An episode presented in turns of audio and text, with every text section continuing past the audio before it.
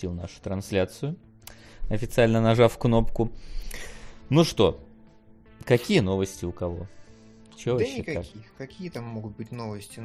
У меня новость, что у меня люди в теннис начали играть под двором, во дворе, потому что это удобно. Там широкие, хорошие асфальтовые дорожки, и вот. Люди разметились, ее просто нарисовали, играют в большой теннис. Неплохо, я бы тоже поиграл в большой теннис сейчас. А у тебя? Ну, это хорошо, что не соседи у тебя над тобой в теннис играют. Или еще что-то более тяжкое.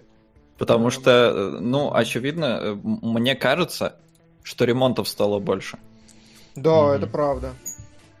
То есть все по домам сидят, и у меня сверлят, ну, реально, по-моему, каждый день. Причем я даже не в курсе, какие здесь регламенты в Эстонии, потому что в Чехии, я помню, мы там узнавали, там нельзя на выходных сверлить. И в рабочие дни там после 6 нельзя. А у нас, по-моему, ну, либо всем насрать, либо можно. И сверлят, и стучат достаточно часто. Окей. Так, о чем мы делаем-то? А, мы в эфире, господи, да, точно. Да, мы обсуждаем. Донаты! Разные...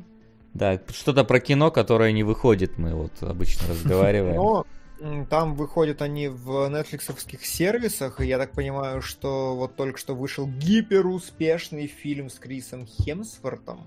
Да, да, который я не оценил.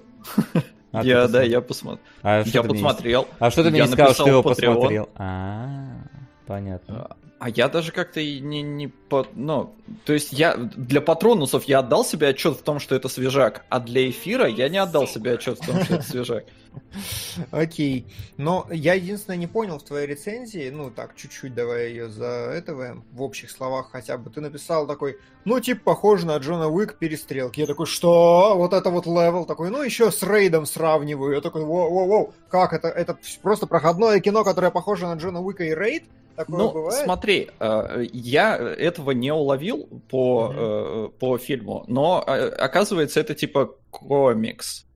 Вот, а у меня было ощущение, что что-то как-то слишком, Тор там слишком божит, что как бы с одной стороны... Касабланка.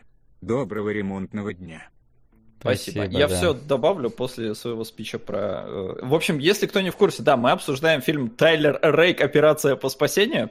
И я уже после просмотра и после написания рецензии послушал пацанов в душевном подкасте, которые его облизали, просто назвав лучшим боевиком этого года. Я не могу сказать, что я помню лучшие боевики этого года, но у меня вот он ощущение такого не вызвал. Там есть пара угарных сцен, именно вот перестрелок. И вот перестрелки, да, классные. То есть... Там, да, там и уровень Джона Уика, и уровень Рейда местами, хотя, на мой взгляд, в плане перестрелок, наверное, да, примерно Рейд, примерно Джон Уик, но в плане погони все-таки Рейд круче. Второй. Там, где... Слушай, ты же понимаешь, что это охереть какая задранная планка? Я на Бладшота в кино ходил, потому что мне скучно было, а они вообще не... Я думаю, что, в плане вот как пострелушка на вечерок, да, ок, но прям вот чтобы это лучший боевик года, я в нем вообще этого не разглядел, потому что, на мой взгляд, в нем сцен таких мало. То есть в нем буквально, наверное, вот погоня и, наверное, две перестрелки, которые такой, типа, да, вот это прям добротно. Но при этом фильм длится 2 часа, сюжетно он никакущий, это просто набор штампов, который... то есть там замес а-ля «Заложница», или, что мне вот ближе напомнило, это «Гнев» с Вашингтоном, но при этом, его смотреть скучно, потому что тебе абсолютно понятно, чем все закончится. То есть в этом плане интриги никакой нет, никакого напряжения. Ну, понятно. Спасибо. Спасибо. Да, никакого напряжения за героев. То, что касается операторки, операторка отличная. Что касается перестрелок, которые вот есть несколько... запоминающихся, да, добротно, то есть посмотреть можно, но чтобы это вот прям лучший боевик, это и не Джон Уик для меня, и не Рейд. Он он может и пытается, но нет. Понял. Ну ладно. Да все равно делать нечего, посмотрим, господи, какая разница, все равно никаких новинок нет. Книги читай, классику. Книги мы еще почитаем, у нас еще будет про книги. Нам предстоит. Чё? Я ничего. Я смотрю себе свой лог, у которого осталось 60 серий, поэтому я такой, ага, угу. Да. Да, смотрю, поэтому у нас... Да, у нас поэтому сегодня немножко по нестандартному сценарию пойдут разговоры и разборы. Вот, но чё, новости какие-то там вроде есть, не знаю, насколько есть. Они важные, но... Ну, одна быть... есть важная. Ну, давай одну важную. Там, вряд ли, но важным можно считать то, что Вин Дизель дописал Риддика. Я вообще, типа, не верю больше ни во что, в чем участвует Вин Дизель. Он кончился, мне кажется. А он сам его пишет, в смысле? Ну, он продюсер. Он сам продюсирует, и, мне кажется, все достаточно понятно стало по тому, какого качества материал он делает, в принципе, сам. Вот, поэтому, ну, как бы...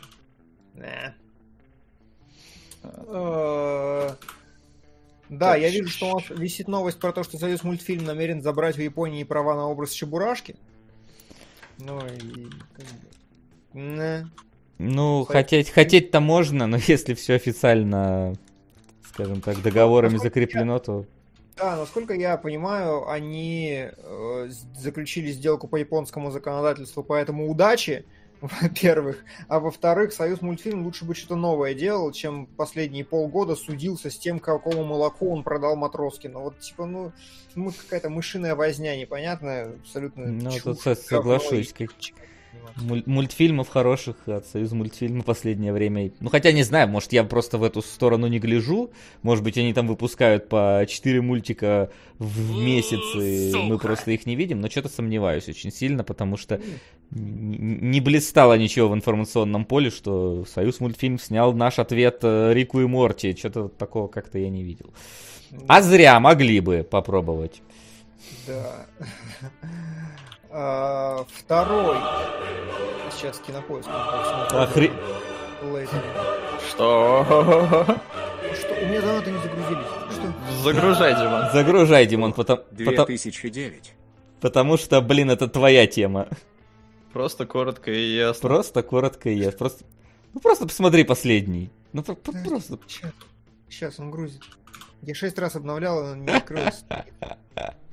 Просто. Ло. Просто 2009 года, просто на первую строчку. Сука. Просто моментально. Лол? Серьезно? Лол! Короче, это будет один из самых трэшовых фильмов за всю историю кинологов. Спасибо, Дрэнди. Спасибо, мне нравится, огромное. Что там ему, ну, в паре кризис Юнга еще. Вот это будет пиздос. Хорошо, что сегодня не кинологи, да? Ну вот, короче, Лоб, он легко гуглится, просто смотрите картинки, потому что вам выдается, и очевидно, что с этим фильмом что-то очень не так на самом деле. Да, долбанутая совершенно, великолепная, мне очень нравилось. А я вот написал слово «ло», и мне первое же видео, которое выдалось, это большой сборник для малышей Сина и Ло, детские песенки. Это оно? Там понял? 2009, и, короче, ты увидишь сразу всю красоту в... специфичность продакшена. Такое чувство, что это короткометражка из «Азбуки смерти», знаешь, такая по скриншотам. Я добавил все донаты, пока которые пришли, а новость, которая действительно, на мой взгляд, важна, и мы ее даже как-то, ну, поднимали уже несколько лет назад, но тогда это ни к чему не привело, а сейчас может привести. Успех троллей вторых в онлайн-прокате привел к конфликту с кинотеатрами. Там ситуация такая, что студия Universal выпустила в цифровом виде троллей вторых, и денег они принесли очень быстро и много. И суть в том, что Universal такая, ой, ну, короче, мы думаем, что мы будем выпускать в онлайне тоже. При этом есть четкая договоренность, что от кинотеатра до онлайна там 90 дней, по-моему, должно пройти, чтобы можно было в онлайне. А Universal такие, типа, ну, у нас вот получилось хорошо, и поэтому мы рассматриваем, как бы все это дело перенести в онлайн. Угу. На что крупнейшая сеть кинотеатров AMC, она, по-моему, крупнейшая в мире вообще, сеть кинотеатров, она сказала, ну идите в жопу, мы больше ваши фильмы показывать не будем. И, с одной стороны, это ультиматум, а с другой стороны, во-первых, говорят, что дела у AMC в целом шли не очень, а сейчас на фоне карантина там вообще как бы жопка. И как поступят другие студии, тоже не совсем понятно, потому что, с одной стороны, у них есть кинотеатры, где они знают, сколько они примерно будут зарабатывать, но при этом там надо половину, а то и больше отдавать самому кинотеатру. Сука! Что такое? Извиняюсь, что перебил. Привет, всем спасибо. Привет. Ничего страшного. На прошлом эфире Доспёж шла по Сталкеру, все донатили и просили, чтобы только не Максу на разбор. Макс, я за тебя. 2 сезона по 10 серий ты осилишь легко. За год почти вывел в топ сериал, но что-то конкуренция дикая стала. Богиня благословляет этот прекрасный мир. А можно не я? Нет. Не, ну Соло, тут... Не, ну погоди, до этого-то все говорили, что не я. Кто все? Надо считать. Надо считать согласно суммам. Ну так там уже 12, а тут 4 на меня пришло, а 12 до этого там были типа только... А ты уверен, что не от него? Он же говорит, что продвигал все время этот сериал, так что тут надо смотреть. Ладно, потом этот вопрос поднимем. Вот, в общем, и еще начало эфира только. Возвращаемся, да, к теме. Да, возвращаясь к кинотеатрам. В общем, студиям приходится отстегивать кинотеатрам половину, а то и больше, а в онлайн-сервисах они получают, ну, судя вот по новости, типа 80%. И с учетом пандемии, то есть, помните, мы вообще когда-то обсуждали эту тему, по-моему, там еще типа Кэмерон выступал с тем, что вот будущее за стримингом и кинотеатры идут в пень, и тогда мы такие, ну нет, так это не получится, а сейчас, ну, идеальный, по-моему, момент, когда все может перейти в онлайн. И вот этот замес, просто, ну, Universal создала прецедент таким образом, и вот, ну, интересно, как это повернется и куда пойдет дальше, вы вот как к этому? Знаешь, мне вот единственное смешно, что, сука, «Тролли 2», вот это вот тот фильм преткновения, который погубит все кинотеатры, представляешь, вот он станет легендарным фильмом, погубившим киноиндустрию. Привычно. «Тролли 2». Затроллили, короче. Это, конечно, будет кек. А так, ну, скажем так, я вот сейчас, когда смотрю Netflix, когда все выходит, там еще и сериалы, да, разом все серии. Никаких богинь, только проповедник. Ай, война пошла опять. Вот. Сейчас вот, когда особенно не надо никуда ходить... Вот, понимаешь, поход в кино, это, конечно, с одной стороны, целое какое-то событие, ну, так или иначе, если ты живешь, конечно, не напротив кинотеатра, Димон, вот. Но, типа, это туда приехать, там, значит, этот билет купить, какой-нибудь там еще попить попкорн взять, сесть, дождаться, посмотреть 30 минут рекламы, вот это вот все. На самом деле геморроя полно. Для большинства фильмов этот геморрой абсолютно не стоит того. Я бы спокойно мог бы, например, какой-нибудь «Однажды», ну, ладно, «Однажды в Голливуде» не тот вариант. Ну, короче, какой-нибудь проходной фильм, который, да, не вот нацеленный на крутые спецэффекты, крутое погружение, типа там 19-17, а какой-нибудь такой проходной, я бы посмотрел бы дома, если честно, вот лишившись всего этого геморроя. Но типа 90 дней, это, конечно, солидное время, которое ты не увидишь фильм, и поэтому... В каком-то смысле, наверное, это даже будет удобней конечному потребителю, но в итоге, мне кажется, на одних только вот блокбастерах, которые надо смотреть на большом экране, кинотеатры не просуществуют и, возможно, загнутся, а это уже неприятно будет. То есть хотелось бы, чтобы такая альтернатива была. Поэтому как к этому относиться? С точки зрения рядового зрителя удобнее смотреть дома большинство кино, но вот типа какое это окажет влияние, это большой вопрос. Слушай, ну здесь очень много факторов. Первый, это, безусловно, сколько зарабатывают в конечном счете компании и зарабатывают ли они там в чистую деньги.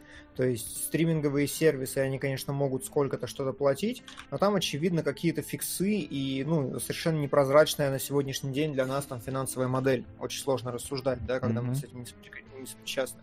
Соответственно, это первый вопрос. То есть смогут ли финансы, по какой математической модели мы должны платить за онлайн, чтобы вот сработало это для студии. Это первое. А вопрос тогда такой, а «Тролли 2» они где в итоге вышли?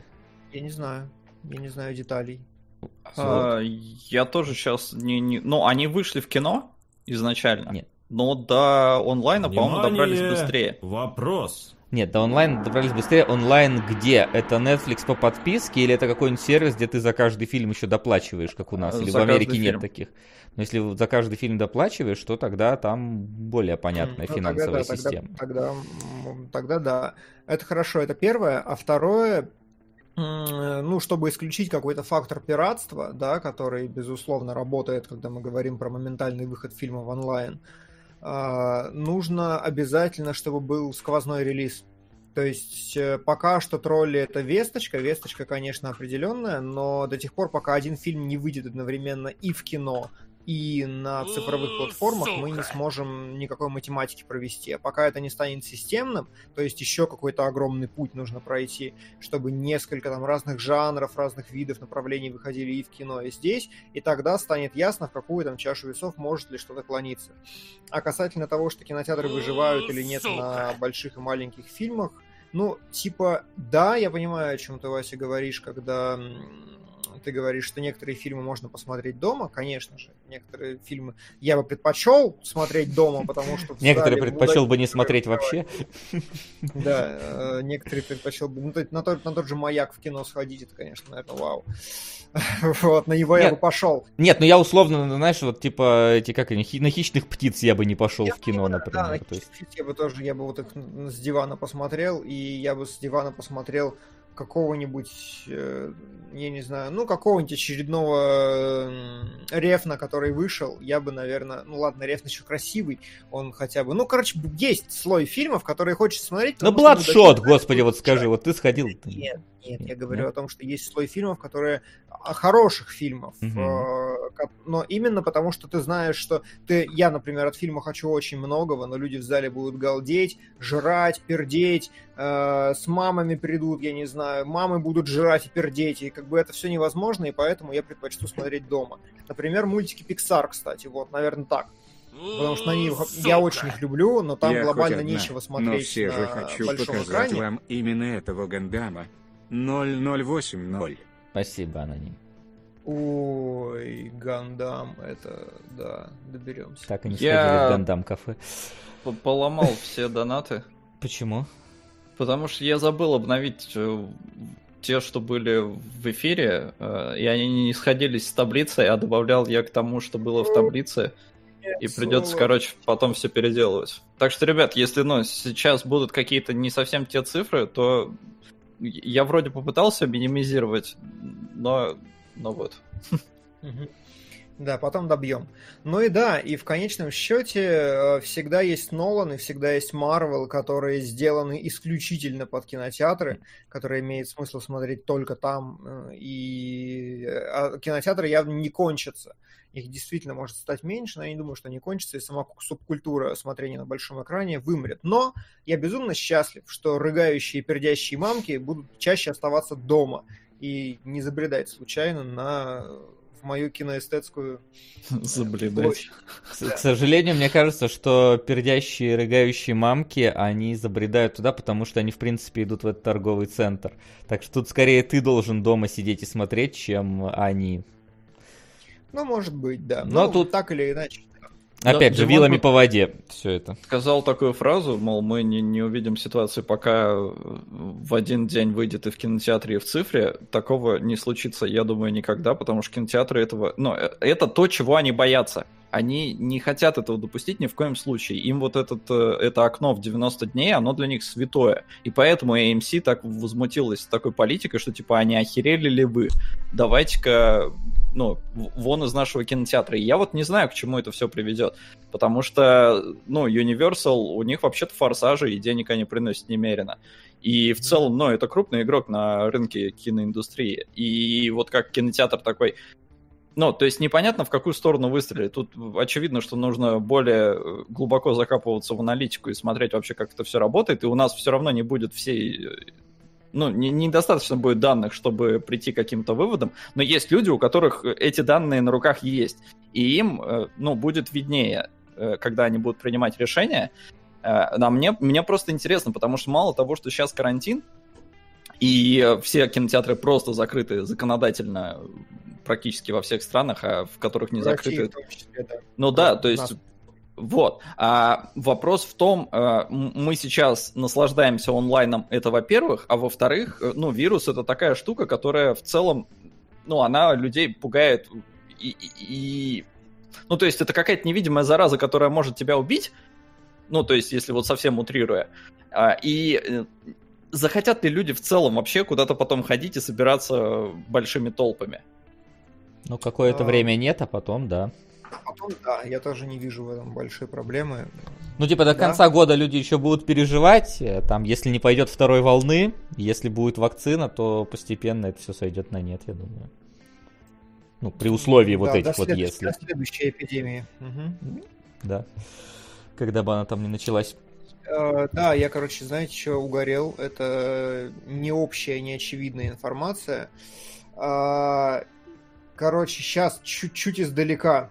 Mm-hmm. Когда говорят про финансовые рынки и про деньги, всегда говорят, вероятность кризиса 5%. Это не значит, что там, с 5%, что он будет или не будет. Это значит, что 5 умножить на определенное количество... Там, на 20, да, и, соответственно, каждые 20 лет обязательно должен быть кризис. То есть я хочу сказать, что теория вероятности, на которую мы в привычном виде смотрим как на вероятность события, на самом деле теория вероятности – это стопроцентная гарантия события на определенном промежутке времени. Вот, я надеюсь, я доходчиво это объяснил. И все дико кекали с того, что Билл Гейтс говорил о том, что мы не готовы к глобальной эпидемии, а на самом деле, если, сейчас покопаться и послушать, то, оказывается, все эпидемиологи говорили уже, что, вот реально на горизонте 5 лет обязательно статистически должна случиться эпидемия вот подобного рода, потому что вот так происходит просто через такие-то промежутки. Я не скажу, какие, я цифры точно не назову, но я дико удивился тому, что это, абсолютно предсказуемая, абсолютно понятная вещь, которой все должны были быть готовы. Давайте потихоньку начну рассказывать про Берлин. Александерплац. Ну, давай. Это единственный сериал, который я полностью посмотрел в кинотеатре, по 3 часа 5 дней в неделю. Неплохо. И после этого еще месяц снились кошмары. Полностью в кинотеатре? Необычной силы произведения. Слушай, шедевр великого и ужасного Райнера Вернера Фассбиндера. Не Максу. Это Гигвит, он же на всяких фестивалях там постоянно... Спит в кинотеатрах, да. Спасибо. А о чем же там мы врали-то? А, слышал замечательное выступление относительно Билла Гейтса у Никиты Михалкова? Нет, про вот то, это что... про кино новости. Давай. Про то, что... Ну, Михалкова, передача его, вот это вот «Бесогон», где он, как и мы, сидит вот в кресле в окружении своих «Оскаров» там и рассказывает охеренные вещи. И он говорит, что смотрите, Билл Гейтс говорит, всем надо, вакцинироваться, мы скоро сможем создать, такую систему, чтобы можно было вакцинировать, в принципе, всех. А теперь посмотрите... На самом деле, говорит, это не вакцинация, это чипирование. А теперь посмотрите на номер патента майкрософтовского, там что-то MSU... 060606. Почему, говорит, 3 шестерки в этом патенте? Совпало? Не уверен. Там прям отличная у него там демагогия. Этот, выпуск даже с эфира сняли потом, потому что там аналитика просто уровня гения, конечно. Да не, но тут же сейчас повылезали всякие и диссиденты, и просто конспирологи, которые, о боже, нас тут всех хотят зомбировать, а вышки 5G создают коронавирус, и вообще это его придумали американцы, и давайте сжечь вышки 5G, причем, блин, их реально жгут. Как вот говорится, а вот когда мы их еще включим, тогда вы вообще охренеете, да? Это реально такая мракобесие творится, и ты смотришь на все это и такой, а что происходит? А что началось-то? Нормально ж вроде сидели. Да. Что началось? Нормально вроде сидели. У нас новости, давайте их закончим, нормально досидим и перейдем к обсуждению скольких? 3 сериалов, но 3 не в привычном, наверное, смысле, я думаю. Наверное. Да, сейчас. Российский сериал «Зулейха» открывает глаза, обвинили в провоцировании раскола в обществе. Это очередная какая-то возня опять. Непонятная, бесполезная. Я игнорирую эту новость. Ну, плюс-минус. Там опять кто-то что-то не поэт. Но единственное, там какая-то инфа была, что там использовали какие-то реальные имена реальных нынешних глав духовенства в рамках каких того, что там были каких-то преступников, короче, назвали именами нынешнего духовенства, это, конечно, странная немножко эта штука. А в остальном я там не вдавался в подробности, потому что там это очередная Матильда какая-то получается. Вот. Поэтому, да. Я, новость вот эту прочитал, которую Эйсирай нам скинул про... Вот, но я в целом еще видел, что у Гоблина ролики вышли. А там, у Гоблина-то вышли, понятное дело. Видимо, совсем все как бы там... Вот, но пацаны, опять же, в душевном подкасте поднимали эту тему, и у них там главная, претензия была к тому, что народ начал хейтить Чулпан Хаматову, а она как бы, актриса просто, она, снялась в каком-то говне, но она... Это, конечно, да, у нас, вот видите ли, Чулпан Хаматову хейтят, а этого из «Игры престолов» пацаненка, господи, уже никто не помнит, как его зовут, хейтили как... За то, что он просто играет... Как его звали-то? Джоффри, а как актера звали, я не помню. Да не, я уже Джоффри забыл, господи, «Игра престолов» уже выветрилась нафиг из головы. Это да. Его тоже хейтили, но это типа, люди дураки везде. Но просто это любопытно, действительно, как работает, когда тебе не нравится произведение, а хейтить ты начинаешь конкретную личность, потому что, есть лицо, и понятно, кому. Вроде бы надо режиссера хейтить. Да, вроде бы там режиссера или сценариста, или там кто книгу написал, но нет. У нас есть лицо, давайте плевать в него. Это, конечно, странная логика. Но как и вышки 5G, которые, сука, производят коронавирус. Я не могу. У нас тут кто-то в чатике написал, это настоящая инфа. Ребята, настоящая инфа, что вышки 5G жгут. Их просто сжигают, причем в Англии. Типа, это, не в Африке там где-то, какие там 5G. Откуда там 5G возьмется? Да. Ну, просто я к тому, что... Причем, а на вышке, на ней на ней же не написано, что вот, типа, я вышка 5G, жги меня. То есть они сжигают просто там телекоммуникации, там и 3G, и 4G. Причем, почему вот именно 5G? Почему, типа, 4G нормально, этим интернетом мы будем пользоваться. 4G наша иммунная система могла бороться, но против 5G мы как вид не можем устоять. Вот. Причем самое, апофеоз в том, что, все вот эти конспирологи распространяют информацию по факту тоже через 4G. Типа, а было бы 5G, они бы через 4G бы все рассказывали. Потому что 4G бьет 5G, если что. 4G это антитела к 5G, понимаешь? Они поэтому борются друг с другом. Короче, ребят, мы угораем, и Вася шутит. А то сейчас найдутся умники, которые такие, кинологи говна не посоветуют. Эти ребята разбираются... Разбираются в собаках, поэтому наверняка про вышки они тоже там что-нибудь правильное скажут. Ой, да. Нас бы их поставили бы сперва вышки, чтобы их жечь, а то... Да нету. Да, давай, надо новости добить. У нас последняя новость осталась значимая. Если мы игнорируем Райана Рейнольдса в адаптации игры Dragon Slayer, потому что, камон. Самые убыточные фильмы. Какой ты дурак! Стоп твою! Самые убыточные фильмы 2019 года в порядке от наиболее прибыльного из самых убыточных. «Потерянное звено» от авторов Каролины, которую мы недавно смотрели. Такой стоп-моушен мультфильм от авторов «Куба и две струны» в том числе. Достаточно понятно, просрал $100 миллионов. Или собрал, подожди, это важно. Нет, там, по-моему, просрал. Там просрали. Просрал $101 миллион. Рядышком Гемини, который собрал 111, здесь все очень просто, просто он говно. Просрал 111. Просрал 101, хорошо. С Гемини просрал 111. Просто фильм говно. Все про это сказали. Кошки. Там, да. И здесь я поддерживаю Сета Рогена. Release the anus cut, пожалуйста, мне. Возможно, собрать там, да?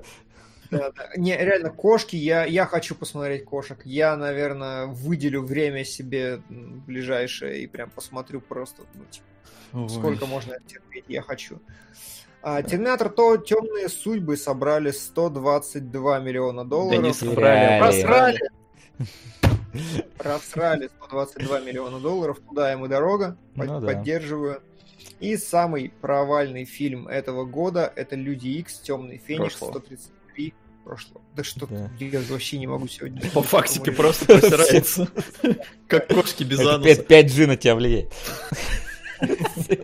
Да, в Москве-то должны быть вышки. Ну да, наверное. Возможно. Ну, короче, Люди Икс Темный Феникс просрал все полимеры вообще. Ну и это, мне кажется, абсолютно логичным, потому что очевидно, что этот фильм нужен никому. Я один из вас, который сходил на этого Темного Феникса, так что мои деньги даже попали в кассу этого фильма.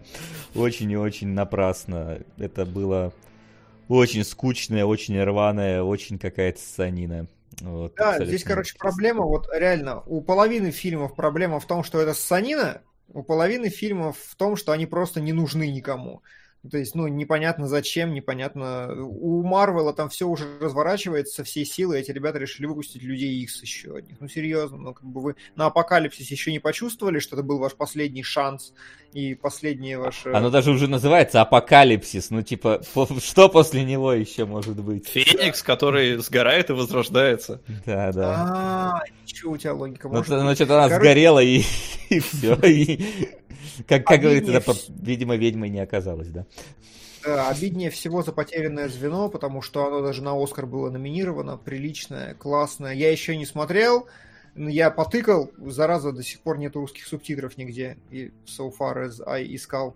Вот, но он выглядит клево, и Хью Джекман озвучивал, и вообще очень хочу, надо будет когда-нибудь. Но, опять же, я понимаю, стоп-моушен, дорогущий за много денег, кому он нахрен сдался. К тому же у него позиционирование непонятное. То есть, когда я смотрел трейлер, у меня было ощущение, что это мультик для взрослых. Полное. Какой-то визуально похож на «Побег из курятника». Вот, но... Ну, короче, просто бессмысленное позиционирование. Да. Ну и что, на этом новости заканчиваются?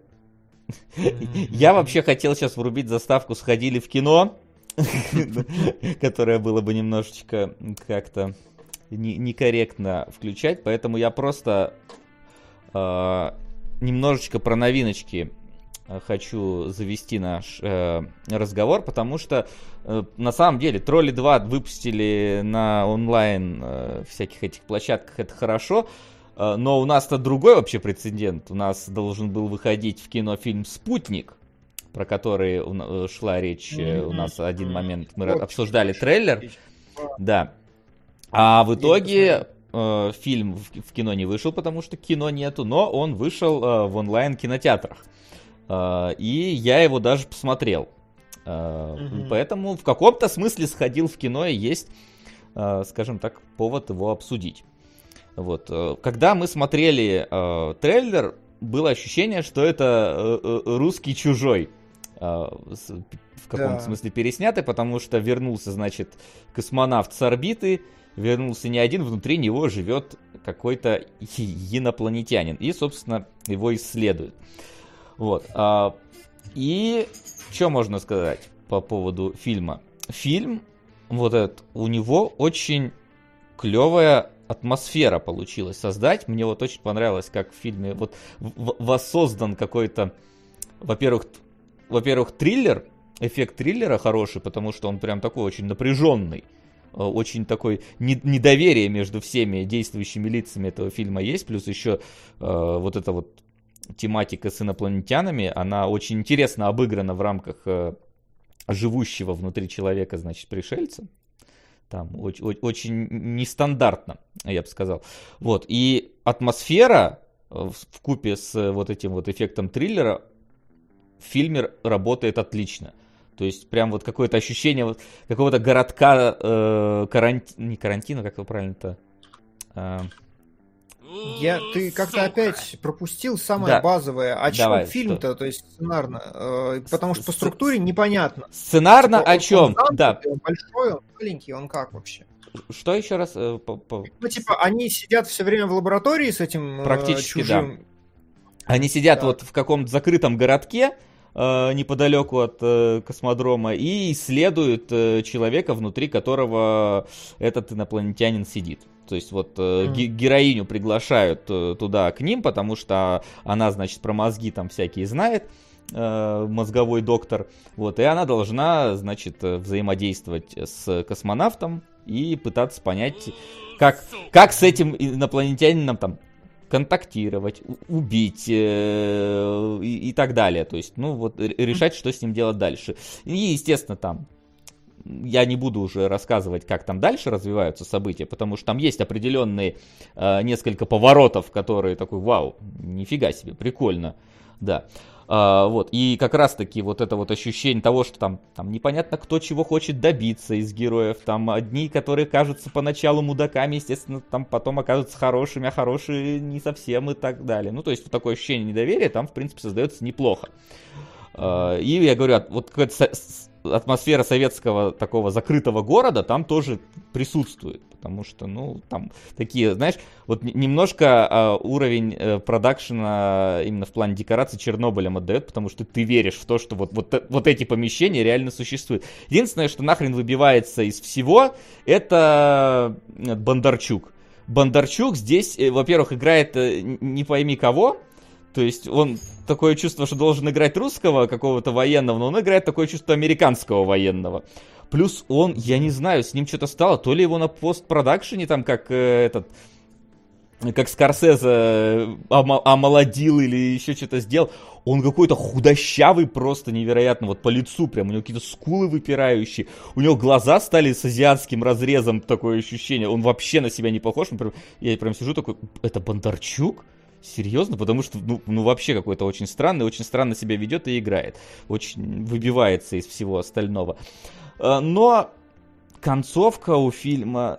Ну, какая-то... Вот так вот я могу ее описать. Какая-то странная, полуслитая, непонятная...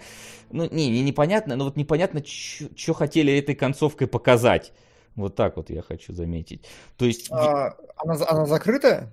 Она закрытая. Или она какая-то просто хер пойми? Она хер пойми, но она закрытая в целом. То есть они как бы закрыли, но вот как-то вот ощущение, что как-то подслили ее под конец, особенно учитывая там мотивы героев, которые там должны быть. И действия у них какие-то странные под конец. Мотивы тоже хрен пойми какие. Я такой, Ну, короче, 6 из 10, я такой, типа, фильм было смотреть интересно в процессе, закончилось что-то как-то подслито. Ну и плюс у меня есть еще некоторые претензии к главному актеру, который играет космонавта, не знаю, к сожалению, кто это. Это Федоров, бородатый, темный. Да, наверное, это он. Я, не знаю, у меня было ощущение, я это уже на стриме Condemned рассказывал, но сейчас повторю, у меня было ощущение, что я, короче, слух теряю у себя прям дома. Я прям слушаю, я не могу понять, что он говорит. В комнатах-то не мудрено. Я сижу по телевизору, я не могу понять, что говорит актер. Я такой, может, субтитры включить, потому что он говорит, хочешь мне сказать об этом? Чего, блин? Я сижу, думаю, все, Васян, в наушниках досиделся, достримился, пора, наверное, к доктору идти. Я у Инны спрашиваю, говорю, что он сказал? Она говорит, я тоже ни хрена не поняла. Реально, 30% фраз вообще нахрен понять невозможно, потому что... Чего, блин, просто сидишь... В наушниках, может, можно понять, но когда это ты на телевизоре смотришь, это все в какое-то вот придыхание-выдыхание скатывается, и, конечно... Нет, такое бывает. Ну, то есть не только в этом, например, фильме. Я вспоминаю, по-моему, в настоящем детективе МакКонахи тоже местами было очень сложно понять, что он там шепчет, бормочет себе под нос. Да, это зачастую артистик чойс, который делают. Ну вот здесь я не увидел этого артистика. То есть в МакКонахи можно понять, а вот в этом я что-то не увидел артистик чойса, потому что все остальные говорят нормально. И даже героиня, когда она тоже говорит ему там что-то шепотом, ее я понимаю, его я вообще понять не могу. Просто реально некоторые моменты просто перематывали, и некоторые фразы даже так и не поняли, что он говорит. Реально специально уже звук там максимально громко. Нет. Не знаю, в кино, возможно, оно было бы на более каких-нибудь там хороших колонках. Пишут субтитры такие же. Может быть, не знаю, я вообще не увидел там субтитров, по-моему. У меня такое было в некоторых местах в «Последнем министре». Они не смогли сделать субтитры, потому что я просто не понимаю. Вот «Последний министр», о котором мы тоже сегодня... Сука! Патреоны, го голосовать за бед Черчиллсау в комментах. А донат на Касабланку. Спасибо. Такой Патронус и Ассембл прозвучал сейчас. Да, действительно. Да, и вот я говорю, в последнем министре тоже вот иногда чего вообще, как-то вот прям перематываешь, переслушиваешь, потому что, ну, не знаю, привыкли, видимо, к дубляжу, а в дубляже там все громко, четко, а здесь русские на русском говорят, и вот иногда что-то хрен разбери. Ну, в кино такое тоже, да, правда, бывает. Периодически и в последнем министре то же самое, да, очень часто. Я тоже такой, что, как, вообще непонятно. В принципе, можем про него поговорить. «Спутник», я считаю, что как триллер, в принципе, работает, но вот концовка слита. Но было, в принципе, интересно смотреть, и, скажем так, на безрыбье вполне сойдет. Ну и, скажем так, не позорно, по крайней мере. По наличию Бондарчука и по постерам у меня такой вопрос. А это не мультивселенная с вторжением и там Чертановым? Скорее всего, нет. Я не смотрел «Вторжение» Чертанова, но, скажем так, наличие Бондарчука разрушает твою мысль. Ну, а может, это как Капитан Прайс просто, он в каждом... Может быть, не знаю. Вот если нам задонатят на просмотр вот этого «Вторжения», мы посмотрим, может, мы найдем какие-то параллели между «Спутником» и «Вторжением». Я, к сожалению, «Вторжение» не видел, поэтому не могу. К сожалению.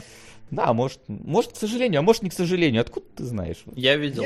А, ты видел? Я, к сожалению. Я зачем-то посмотрел «Вторжение». Ага. А второе вот это вот затопление там, или как оно? Не, погоди, так второе вроде «Вторжение», не? А первое как? А первое «Притяжение». А, «Притяжение». «Вторжение». Вот я «Притяжение» не видел. Никто б Хаматову не хитил, если бы она сама не высказывалась об этом фильме. Забавно, что Гавлин давно предсказал художественные приемы фильма.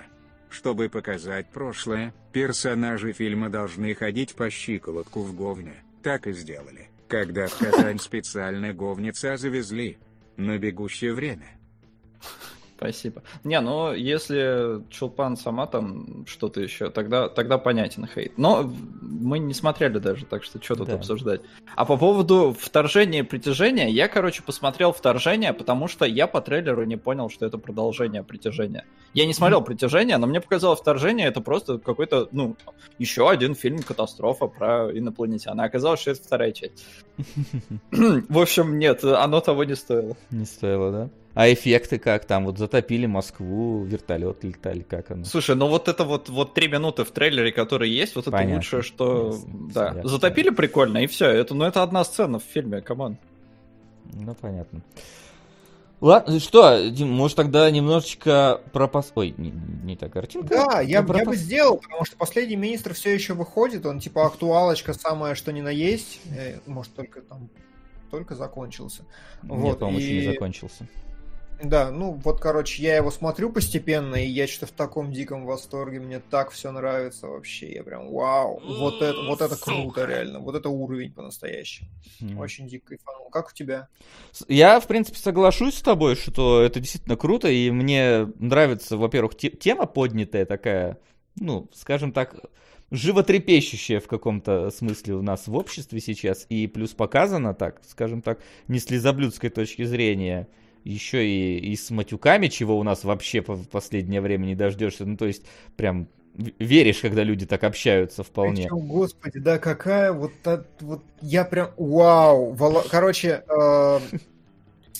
Сейчас я расскажу. Первую серию прям? Да. Это вообще великолепно.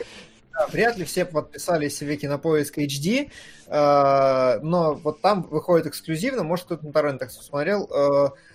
Это сериал, по сути, про то, как... Он начинается с того, что жирный мужик с усами читает книгу «Идиот» Достоевского. Это, в принципе, идеальное олицетворение всего, что происходит дальше, потому что, наше правительство выбрало себе курс на развитие, реформацию, реконструкцию. Есть некий департамент, я уж забыл чего, но примерно вот этого, департамент каких-то инновационных решений. Да, там какого-то прорывного инвестиционного развития.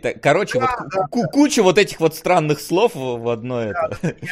Взяли какого-то прям конченого идиота, который неизвестно что сделал, есть какая-то бэкстори, что он сериал начинается с того, что он то ли сжег деревню, то ли что-то еще, то есть что-то загадочное абсолютно, его поставили министром этого развития, и он абсолютно искренний, честный, добрый идиот, который хочет делать какие-то прорывные вещи. вот такой синопсис у сериала, и по сути, по структуре, по своей, это ситком.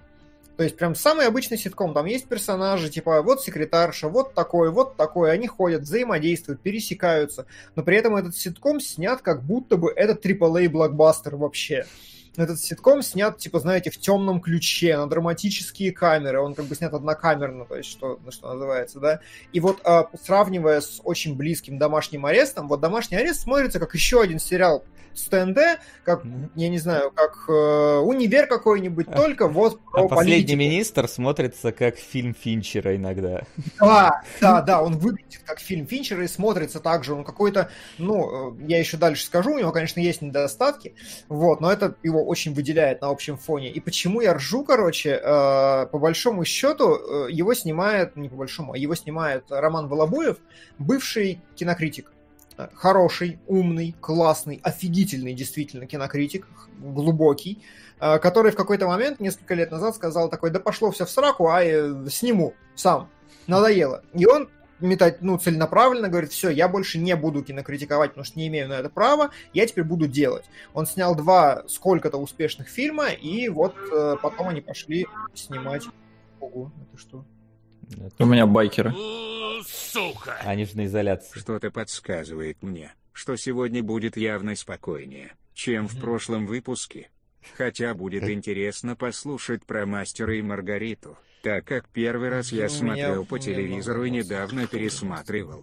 На межвидовых рецензентов. У меня как раз мало по «Мастеру и Маргарите», потому что я уже забыл нахрен, что там вообще. Я пересмотрел первую серию такой...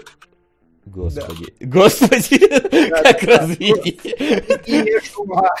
Так вот, и Волобуев, то есть он действительно крутой, умный мужик, и поэтому абсолютно можно смело говорить про все, что в этом сериале сказано, что это артистик чойс очень умного Волобуева, всегда, 100%.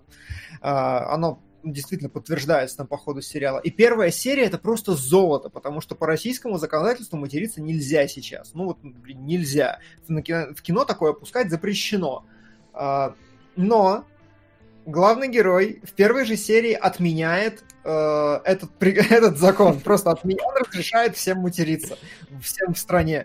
Как-то он лоббирует его, этот закон принимают, и если ты не сделал специальную махинацию, не зашел в настройки Кинопоиска HD, не выбрал там руками дорожку 18+, не подтвердил, что тебе 18+, то ты смотришь сериал про то, как в России разрешили мат с вырезанными матами. И ты такой, типа... И они замолкают, такой, вот это майндфак. Это очень круто. Это там они запикивают или... По-моему, просто вырезают, да. Так, странно, но тогда. Вот, ну, короче, это очень смешно выглядит.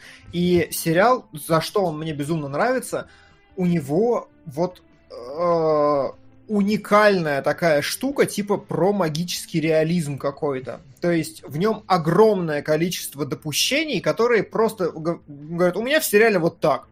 Ты такой, так... типа не могло быть. Это, знаете, когда мат легализуют, все начинают матюгаться с ног до головы. Я показываю Первый канал, который просто трехэтажным, Дождь, который трехэтажным, и все, короче, он щелкает каналы на всех, там, Смак, Ургант условный стоит, что-то переваривает, и... Ну, типа, это прям, ну, неправда. Все в сериале как бы реалистичное, но очень много вот такой вот надуманной неправды. И она так вкусно, так необычно смотрится, так как-то, блин, не знаю, по-особенному, что я такого не видел, не припомню. Мне очень понравилось. Вася, давай какую-нибудь свою лепту. Смотри, моя лепта в том, что я немножко долго распробовал этот сериал, потому что мы решили сесть посмотреть, а там первая серия идет 40 минут, а остальные там по 25 где-то, ну, плюс-минус, то есть они коротенькие. То есть они прям ситкомовский формат, 24-25-минутный. И вот первую серию, вот где-то первую ее половину ты сидишь и вообще что-то не понимаешь, что происходит. Там абсолютно какое-то месиво, кто-то, кому-то, куда-то, что вообще, за кем следить, куда смотреть, где решения принимаются, в какой момент, там реально, там просто месиво. То есть до момента, пока вот герой не становится министром, это где-то вот как раз к середине происходит, я, честно, уже думал, что, ну, что-то какая-то шляпа непонятная. Поэтому, если вы сели и вам вот не понравилось, надо перетерпеть первую серию. Уже в конце первой серии...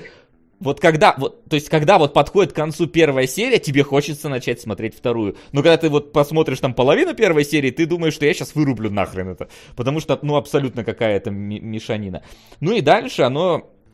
Собственно, каждая серия, она какой-то определенный вот новый непонятный закон, там, ну, условно, то есть новая какая-то идет... Инициатива, я бы сказал. Инициатива, да.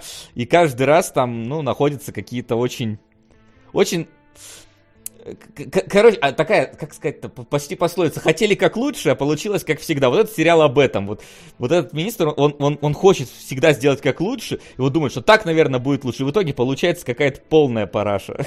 Всегда все вот сходит на нет. Все всегда там оборачивается каким-то глобальным концом света. Локальным, точнее.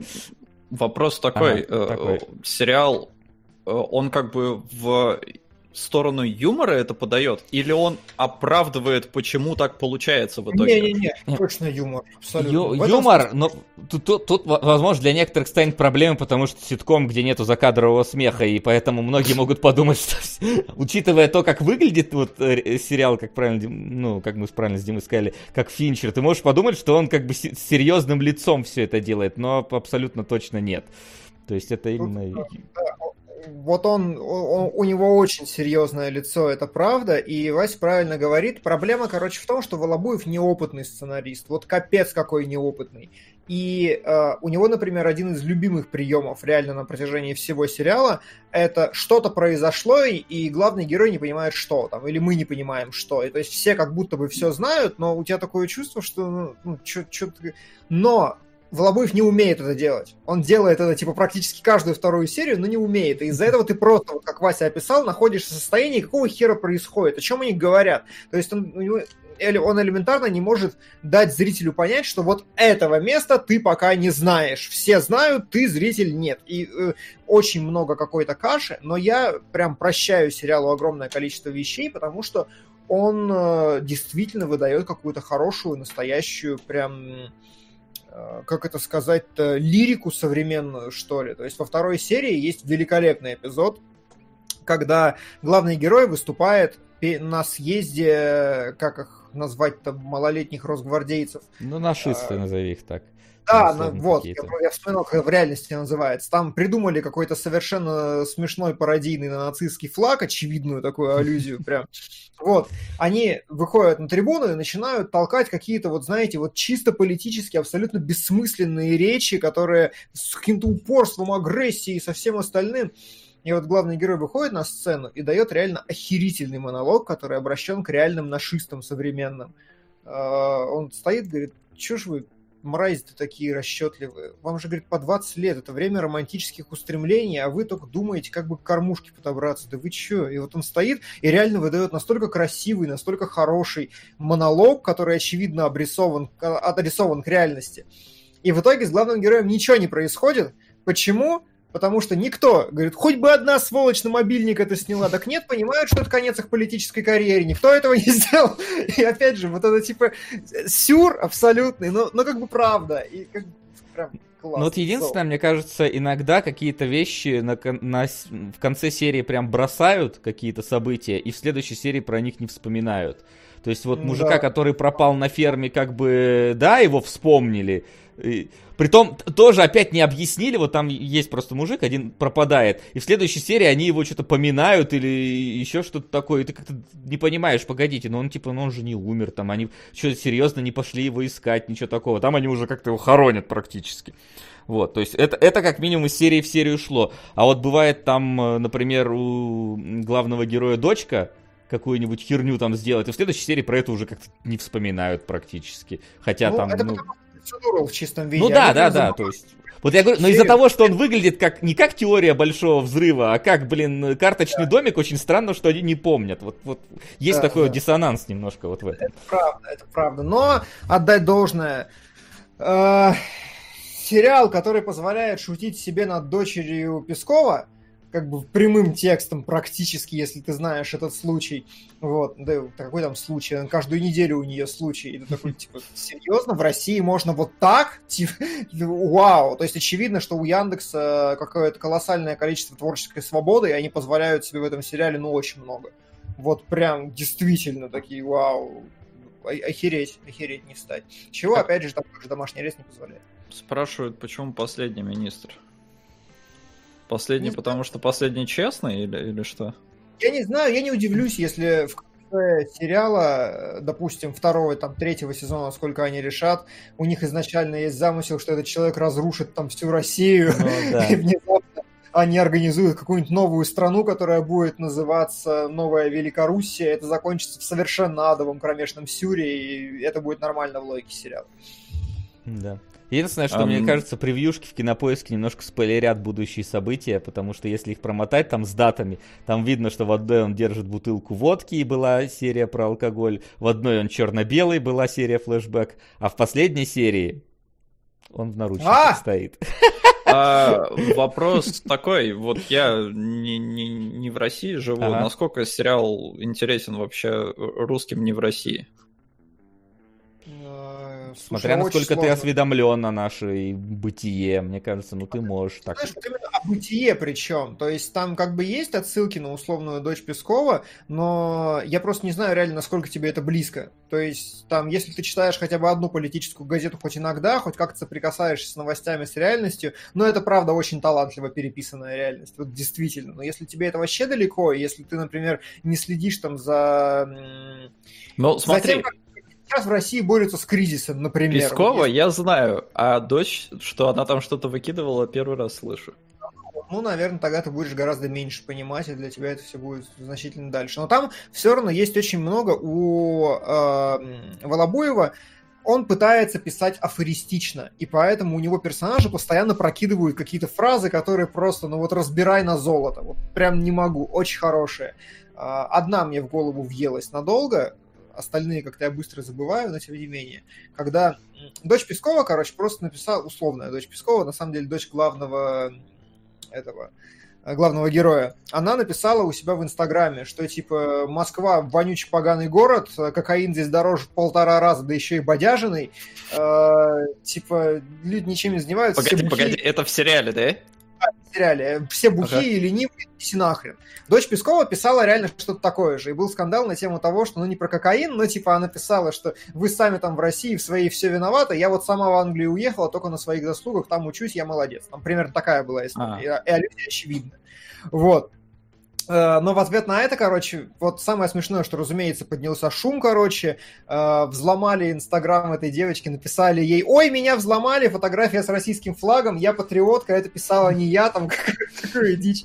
Сидишь, но очень смешно, как люди это обсуждают, потому что на протяжении всей серии все постоянно возвращаются в этот Инстаграм, и отец такой говорит: «Ну, типа, так-то правда». Ну, то есть, как, про кокаин точно. Про это не знаю. Но самая великолепная женщина тоже сидит, одна из самых главных в этом заведении, ноги на стол закинула. Говорит: «Ну, девочка, ты правду написала, я все понимаю». Говорит: «Про Россию не знаю, давно не была, но Москва точно говно, а не город». Великая фраза вообще. Вот я ее запомнил навсегда. И вот такого в сериале реально, вот прям на серии у меня раза два происходит, что я такой, блин, это просто вырвать из контекста и на стену вешать. Вот. Вот так. Вот так. Вот так вот мы сходили в кино на этой неделе, насколько могли. Ну что ж, давайте наконец-то переходить уже более детально к теме. К донатам. Да, но сперва мы перейдем к домашнему заданию, которое у нас было. Домашнее задание. А мы напоминаем, что у нас домашнее задание выбирают, во-первых, наши дорогие донатеры, которые продвигают в топ сериал, один из которых мы будем смотреть, наши дорогие патронусы, которые прямо сейчас на Патреоне голосуют за сериал, который мы возьмем в следующий выпуск. И, по идее, мы сами выбираем какой-то третий сериал, но сегодня Но не сегодня. Сегодня у нас только донатеры и патронусы. Что голосуют. Случилось? Вы Да, вы пихнули нам легенду о Герое Галактики в прошлый раз. Да, я ее смотрю, честно, вы пихнули на досмотр. Ну, как бы, окей, раз вы второй раз ее пропихиваете, как всегда, по нашему правилу. Второй раз эта шутка не прокатит, но первый, окей. Раз придумали, то го. Я его смотрю, и я записал уже 30-минутное описание первых 30 серий. То есть, по сути, всего того, что Вася уже рассказывал. Да, да. Это лежит в открытом доступе на Patreon. Ссылку можно найти в нашей группе ВК. Ну и все, и там это лежит. То есть я даже не вижу смысла на это сейчас тратить время. Я могу ответить на какие-то вопросы в конце, если они есть у зрителей, но в целом идите посмотрите. Я продолжаю смотреть. Сверх того я посмотрел еще там 10 серий, и когда будет закончиться условный второй сезон внутри, я запишу еще раз на Patreon большой разбор.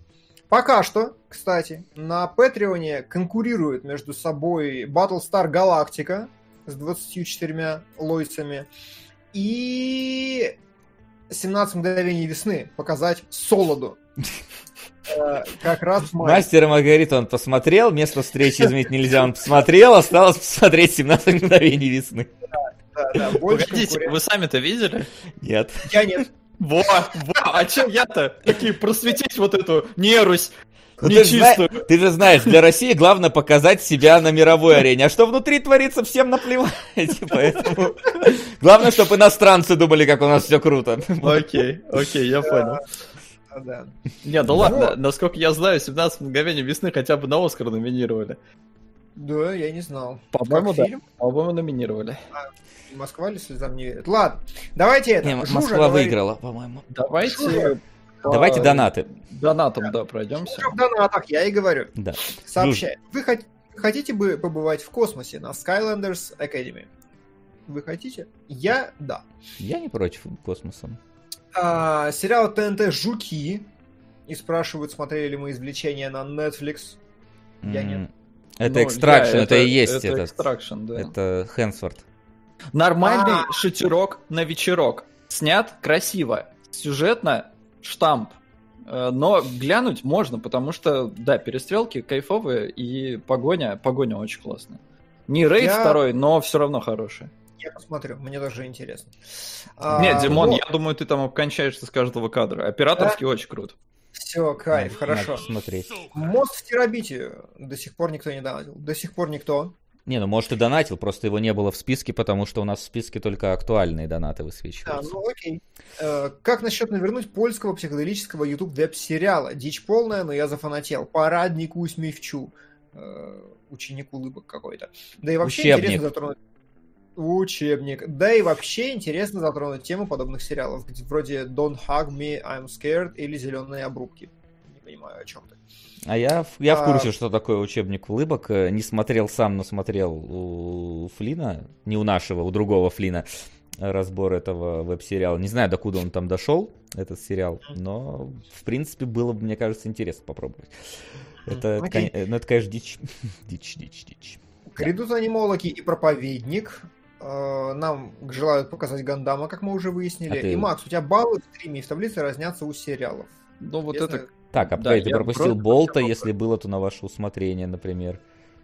А я не читаю донаты, которые не несут в себе общение просто, я избираю. Вот, то есть вот на Конацуба я не буду читать донат, например, а вот человек пишет, что из новостей новая серия Primal, все руки не доходят ее глянуть. После эфира сразу, спасибо. Прям реально закрываю эфир, включаю, иду смотреть Primal. Книга «Мастер и Маргарита» производит немного неприятное впечатление, потому что ГГ все сьюшные на пустом месте, Булгаков написал историю в стиле «Ух, я бы им всем». Зафиксировали, вернемся. Вот как впервые полгода, как начал смотреть Логов, попал на стрим. Дмитрий, извини, но закрыл твой ролик про Джона Уика и перешел сюда. Я только что хотел его прочитать, да. Ты просто прыгаешь между ними. А я ее случайно пропустил, пока мотал. Понятно. Да, спасибо, что смотрел мой ролик про Джона Уик. Смотрите мой ролик про Джокера. Сама Форс могу себе позволить. Значит, на одном из стримов Кунгуров сказал, что с 2005 по 2014 не выходило хороших фильмов про космос. Смотрели фильм «Пекло» от Бойла. Мы его разбирали. Да, мы его разбирали. Исключение, да. Я, конечно, системно имел в виду, что космической фантастики как таковой не было в большом объеме. Истории монстров первый сезон и историю кошки, а то непорядок, свин, девочка и кролик, концептуально являющиеся копией творения Инисино и Шафтов. Окей. Непонятный набор букв есть. Ширли-мырли, ширли-мырли. И если не обсуждали старт третьего сезона «Призраков в доспехах. Синдром одиночки», созданного при участии Ильи Кувшинова, нашего художника с неоднозначной репутацией, от чего люди вновь вспомнили старые неактуальные скандалы. Это нам предлагают обсудить. Это который вот этот сак, вот это все. Я попытался посмотреть первую серию. Она выглядит как ранние заставки с PS1, просто в высоком качестве. И, ну, что-то пока не оценил. Я посмотрел 10 минут и дропнул. Я тоже не стал. Позавчера бухал я, значит, с Эндекшеном. Он посмотрел и плакал. Говорит, прям... Типа, очень там нескладно все в этом сериале, действительно. Они пытаются, но они не могут. А Ранга нам пытаются продвинуть. Свина, который хочет девочку-зайку. И все. Да, давайте. Да. По домашке. По домашке. Значит, у нас помимо легенды Героев Галактики, которые идут пока что вне конкурса, вот, у нас есть, получается, два сериал на сегодня. Это «Мастер и Маргарита», от которой плакал Солод, я почти уверен. Я плакал. И «Каратель» нетфликсовский, который... Должен был смотреть я. Должен был смотреть ты. Но посмотрел я. С чего начнем? Я, кстати, не сплакнул на «Карателе». Ну, сейчас посмотрим. Может, вы обрадуетесь, что не смотрели, а может, нет. Я точно нет. Ну да, ну ты-то, Солод, вне программы идешь. Давайте, с чего мы начинаем? С «Мастера и Маргариты» или с «Карателя»? Давайте, как вам? Давай с «Мастера». Давайте, с «Мастера и Маргариты». Я чуть сдох от первой серии. Это просто кошмар. Причем, блин, я помню, когда он вышел, мы как раз проходили «Мастера» в школе, вот прям вот тика в тику тогда. И он вышел, и мы смотрели такие, я книжку еще себе купил с обложкой из сериала, как полагается, как делают всегда в таких случаях. И тогда это был прям мощный сериал. Он прям, вау, это было что-то очень дорогое, это было что-то очень непохожее там на все. Слушай, это вы в каком классе разбирали? В 10-м, по-моему, или 9-м? Ну, где-то так, да, в районе 9-10 класса. Сколько тебе лет? Мне 20... Ну, 16-15 лет это где-то, наверное. Какого года этот сериал? 15-го? Ой, 5-го? 5-го. 5-го. Ну, вот 15 лет мне было в 5-м. Ну нет, значит, я соврал немножко. Но я абсолютно... Да, я вот и думаю, потому что я его проходил в школе, когда он шел. Окей, хорошо, значит, я немножко соврал. Значит, я читал раньше еще в совсем неадекватном детском возрасте. Снимается. Мог напутать. Но я к чему? На фоне всего, что выходило тогда, «Мастер и Маргарита» казалось мне верхом режиссуры. У меня в голове отпечатался этот сериал, как, знаешь, реально, как Финчер какой-то, как...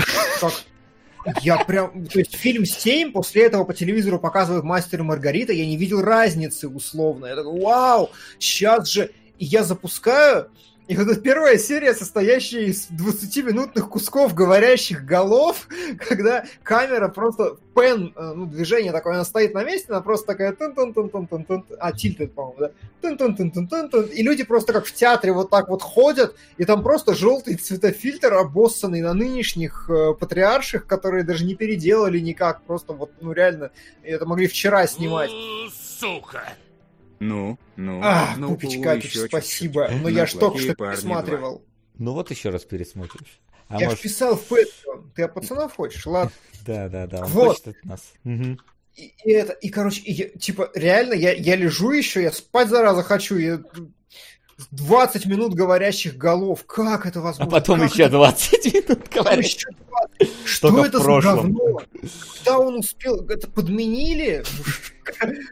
Что происходит? Удивительно, реально. Кстати, но я помню абсолютно такое же ощущение от просмотра «Мастера и Маргариты», ну, когда она шла, потому что я такой, блин, мы садились, смотрели. Сука! Кот там вот этот... Про кота нам, конечно, Солод сейчас скорее расскажет, потому что я не пересмотрел. Кот, наверное, выглядит просто сейчас как пососина полная. На афишу мы его вынесли, он просто... Он втрое хуже Селима из сериала. Мне кажется, знаешь, он немножко дерьмодемона напоминает из Додна. Что-то так, смесь вот этого всем. И я реально, я такой тоже сижу, и такой, господи, как, что? Это же, ну, это реально ощущение просто театральной постановки, которую засняли на камеру. Только здесь у вас как бы не театральная постановка, но по-прежнему герои говорят какими-то абсолютно театральными интонациями, когда... И вот 15-го дня в месяце Нептуна он вышел из вторых покоев третьей колонны, он Понтий Пилат, там, ты такой просто что... Ну, то есть это в театре так вещает конферансье, а не вот... А не Невзоров, который вот сел рядом с ребятами на лавочке. Вот, и... Когда, ладно, еще пока они сидели на лавочке, ну, какой-то вот диалог шел, хотя Галкин, конечно, вот, он должен играть какого-то такого очень агрессивного парня, но он такое чувство, что он только в диалоге играет агрессивного парня, а лицо при этом у него вот, ну, вот Галкина из дальнобойщиков. Это все равно, это такой, знаешь, театральный, он как бы даже не то, что агрессивный, он просто почему-то злостно орет. Причем да. Орет какие-то фразы абсолютно, ну, типа эмоционально. А не было вашего Иисуса, там, типа того, что-то такое. Да, вот. Знаешь, вот садовая такая, вчера, наконец-то, дошли руки и настрой до «Однажды в Голливуде», посмотрела, и потом прямиком на канал 16:9 для нас эсэшку, Дима, спасибо, продолжай в том же духе. Как?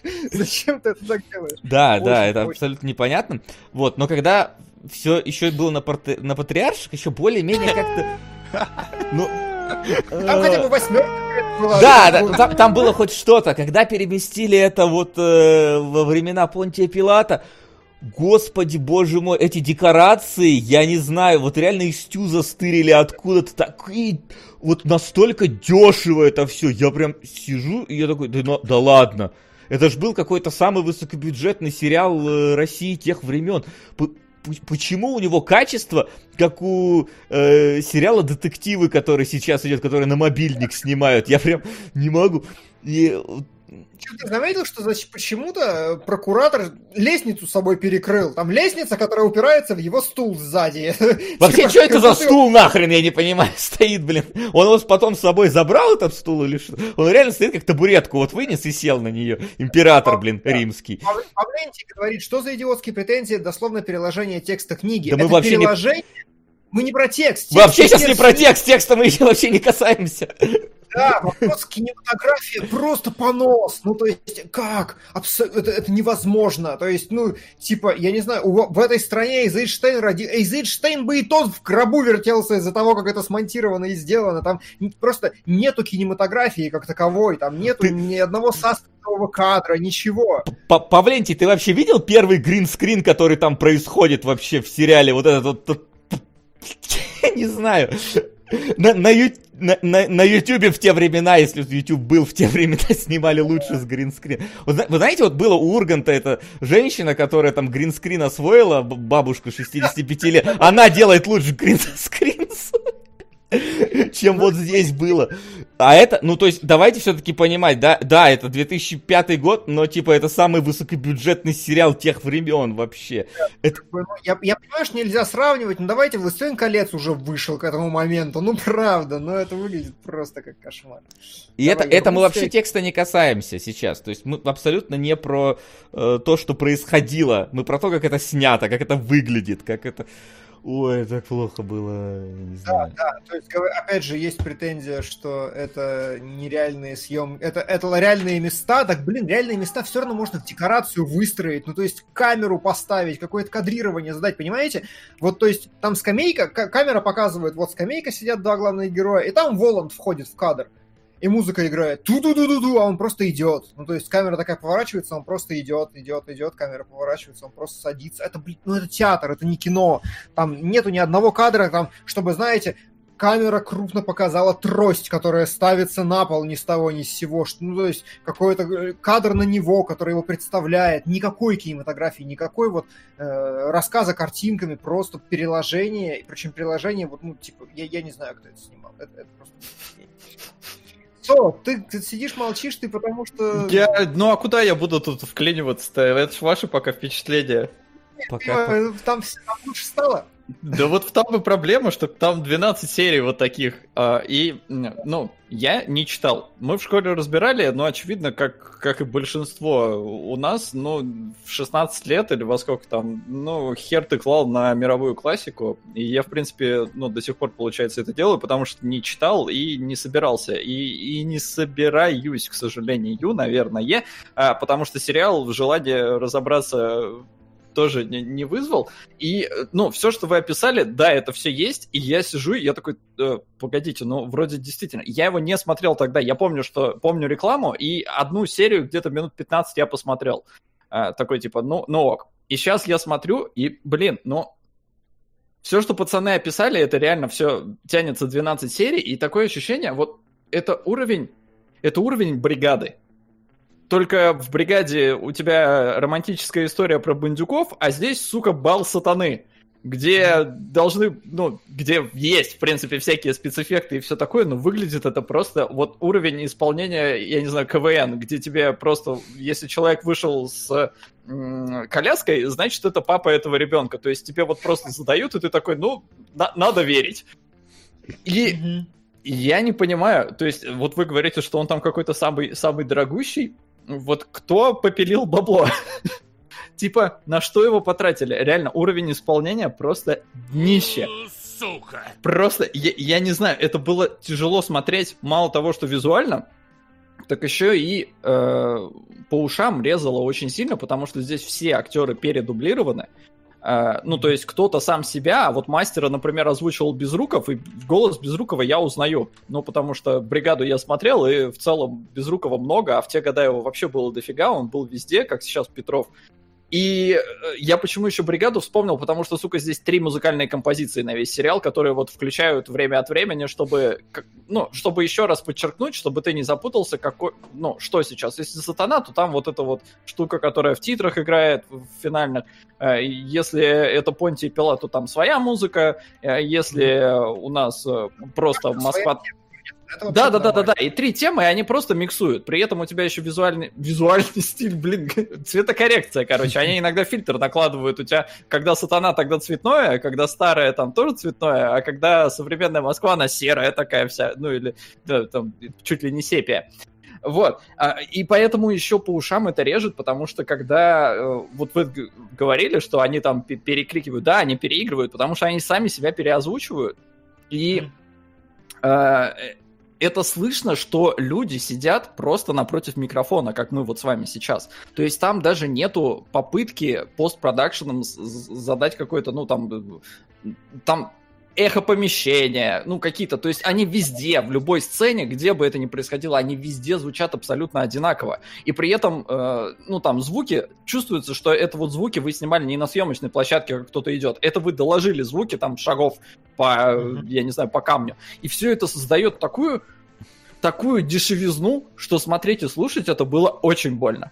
И при этом я же еще пытаюсь погрузиться и понять вообще, в чем тут вся история, в чем весь замес. И он, ну, в целом история понятная.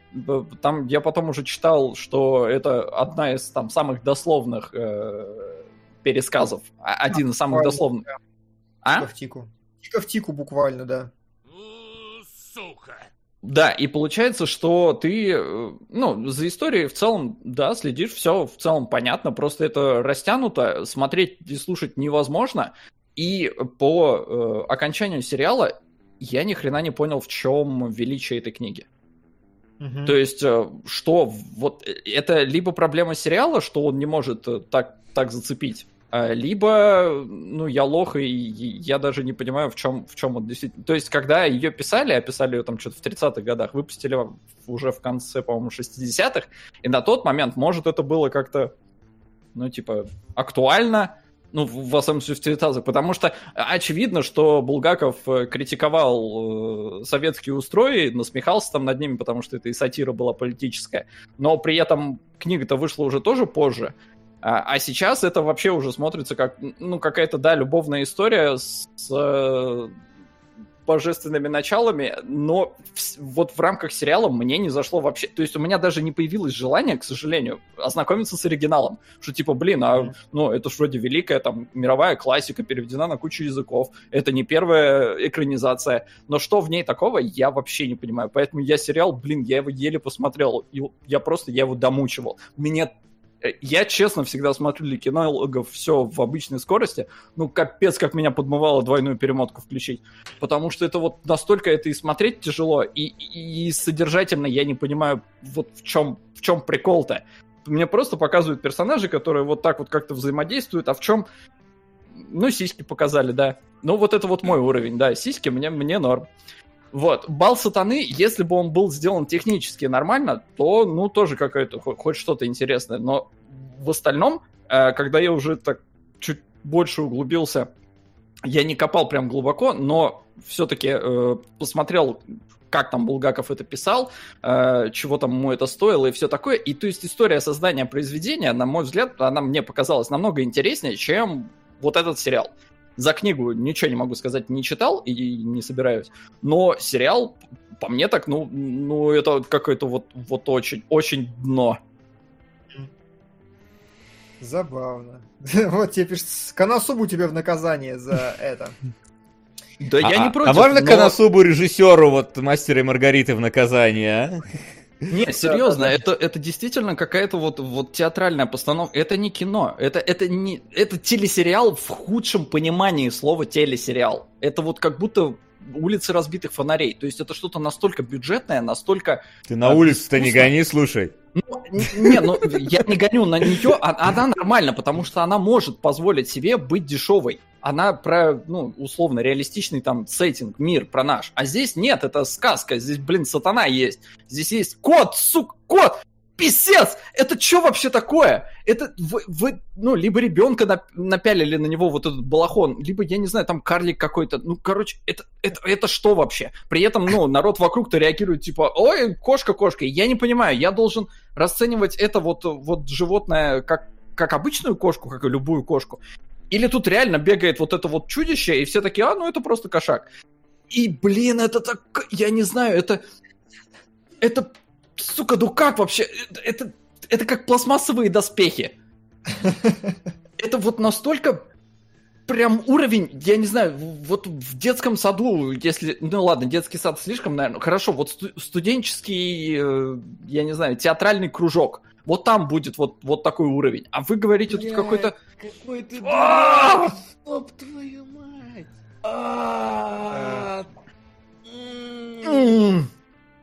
Вот. Быков-то, конечно, все бы объяснил. Я тоже, я не рискну даже рот открывать сейчас, о чем там книга и хороша ли она, потому что я, во-первых, не помню. Я не буду читать «Мастера и Маргариту». Ребят, все, у нас, там спрашивали уже, у нас действительно победила, ну как победила, «Страна багровых туч», книга.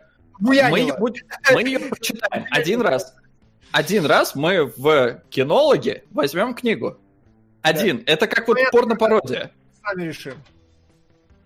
Вот, поэтому нет, спасибо. И книга, может быть, книга волшебная, великолепная. Я не знаю, не читал, но сериал прямо... И он, ну вот, к сожалению, было бы, наверное, круто, если бы он хотя бы заставил такой пойти и посмотреть, а что же там, в чем сыр-бор, почему это великое произведение. Сериал у меня лично такого желания не вызвало от слова совсем. Хочется скипнуть, забыть и вообще не прикасаться. Это... При этом я понимаю, что, наверное, люди, которые читали книгу, им, возможно, сериал ок, с одной стороны. То есть они могут там докапываться, потому что они знают первоисточник, они могут сравнить. С другой стороны, если они произведение это любят, и у них есть привязка какая-то там к тем или иным персонажам, то они смотрят что-то знакомое и такая, ну да, ну ничего. Но я, вот как неподготовленный зритель, я не могу закрывать на все это глаза, и мне было, ну, физически больно все это смотреть. Это было прям тяжко. Пипец. Почему не Панишер? Это при учете, что за год до этого начал выходить «Остаться в живых» американский. И у нас был уже «Ночной дозор» к тому времени, как правильно пишут. Да, «Ночной дозор» был. То есть у нас... «Собачье сердце», что тоже отстой? Да мы не знаем. Кто... Мы, во-первых, не видели, во-вторых, «Собачье сердце» снимали... я смотрел «Собачье сердце». Сериал? От этого нет, фильм. Ну, а тебе про это говорят. Вот именно про... А, сериал нет. Снят еще один Булгаков. Это «Собачье сердце». И причем «Собачье сердце» я даже, по-моему, читал. Но это было очень давно и неправда. Погоди, так это, я так понимаю... От него не сериал, от него фильм. Просто фильм в двух сериях. А, ну ладно, окей. Но это 88-й год, тут. Я так понимаю, что это оно. Ну, я так, видимо, это оно. Как вам дуэт Коровьева и Бегемота? Лучшее, что есть как в сериале, так и в книге МХО. Кстати, по моей памяти, да, Коровьев и Бегемот были единственной интересной частью, которую, когда я читал, была. Но я читал тупой достаточно, поэтому как бы не котируется. Вот, я ничего не мог оценить, но да, было весело. Сот, а ты нашел Иисуса в сериале? Сложно было не найти боженьку Безрукова. Причем, опять же, вот в сериале, поскольку они передублировали, и это я уже потом вычитал, я же, очевидно, не знал, мастера озвучивал Безруков тоже в сериале. Хотя в книге нету параллели такой, что вот мастер говорит голосом Иешуа этого. А здесь не, вот автор решил докрутить великое произведение и добавить связи, которых не было в оригинале. Давайте, вот нам не говорят очень многие люди, что типа, сейчас бы сравнивать сериал 2005, оценивать сериал 2005 года из 2020-го. Вот Солод, судя по Патреону, он в следующий раз вам будет рассказывать про 17 мгновений весны уже однозначно. И вот тогда он скажет вам, с каким годом можно, какой год можно оценивать из 2020-го и где зашквар, а где нет. Не, ну погодите, как это смотрел, как называлось-то, про Жеглова? Название забыл. Место встречи изменить нельзя. Да. Ну вот, она отлично смотрится даже сейчас. То есть, это правда, я согласен. И все. А здесь нет, это реально, это вот худшее проявление телесериалов. Это вот когда этот Sci-Fi снимал свое дерьмище малобюджетное, вот это примерно тот же уровень, к сожалению. В общем, просто, на мой взгляд, реально замахнулись на, ну, не имея либо опыта, либо технических даже способностей, и вообще технологий, замахнулись на то, что показать, ну, проблематично. Прям там много того, что требует визуальных эффектов и достаточно серьезных. А как только вы... Что? Я буду настаивать, что все-таки не столько даже технологий, а явно не хватило экспертизы вообще в целом по кинематографии. То есть очевидно, что это снято как телефильм, и у них не хватало в том числе компетентных людей, которые бы сняли это как кино настоящее. То есть по первой серии видно. Там даже если... Спецэффекты могут быть дерьмовыми, будет плевать, если это хорошо драматургически сделано, но оно не сделано. Вот ну вот да, то есть там оператор вообще не... даже не пытался. Там условно практически все как-то вот... Ну, мы на штатив поставим, вот здесь один ракурс, здесь второй, и все, и давайте показывать. При этом выглядит реально картонно, просто капец. То есть там нету глубины резкости, нет там переднего, среднего, заднего плана. Не, все, вот как выглядит, как вот в жизни. Поэтому сериал получается слишком реалистичный, он слишком отдает улице разбитых фонарей. Или вот каким-то вот телефильмом. Это не кино. Эффект плохой камеры, вот этот вот, когда у тебя слишком живое действие, когда в ситкомах того времени она использовалась, я не знаю. Да, то есть ни боке, ни какой-то светооператор, ничего как-то не пытались высвечивать, подсвечивать киношно именно. Нет, это выглядит реально как, ну давайте вот мы в театре играем, давайте просто заснимем это на мобилу. Понятно. И поэтому, ну, я не могу погрузиться вот в какой-то в этот волшебный мир, если он выглядит настолько неволшебно и вообще прям, ну, пососно, реально пососно. Не знаю, очень плохо было. Прям, возможно, я не тот человек, которому надо было смотреть этот сериал. Не, я точно не тот человек, которому надо было смотреть этот сериал. Что ты у меня съелся? Или точно тот. Нет. Хотя, с другой стороны, я потом пошел на Википедию, прочитал, и там многие люди... Ну, там цитаты на Википедии есть людей, которые, ну, наверное, разбираются в вопросе. Они, безусловно, читали хотя бы, не то что я, не очень. И они ругают. Ну, ты только скажи, что это критики, а не просто люди, которые читали и ругают. Ну, да. То есть... Я вот как неподготовленный и непредвзятый, это наоборот, мне кажется, с одной стороны даже хорошо, что у меня нету книги, на которую я бы опирался, и такой, там было лучше. Книга всегда лучше, это формат другой, там можно позволить себе чуть больше страниц написать, и у тебя будет более цельный персонаж. Киноформат, нет, здесь иначе. И, блин, вот 12 серий, и... 10 тебе говорят, откуда ты 2 достал. У меня 12. Но там есть два варианта. То есть есть 10 серий, которые по часу, а есть 12, которые по 45 минут. То есть настолько им было насрать, поняли, да? Они просто такие, пофиг на композицию серии, порубим вот другим. Да, блоком. Да, я не знаю, как, потому что у меня то, что показывали, ну, судя по логотипам, там на Россия 1. То есть у меня прям со всеми этими бирками, и там явно рекламы вставлены были, ну, их подрезали, конечно, но в некоторых местах видно, что, вот здесь была реклама.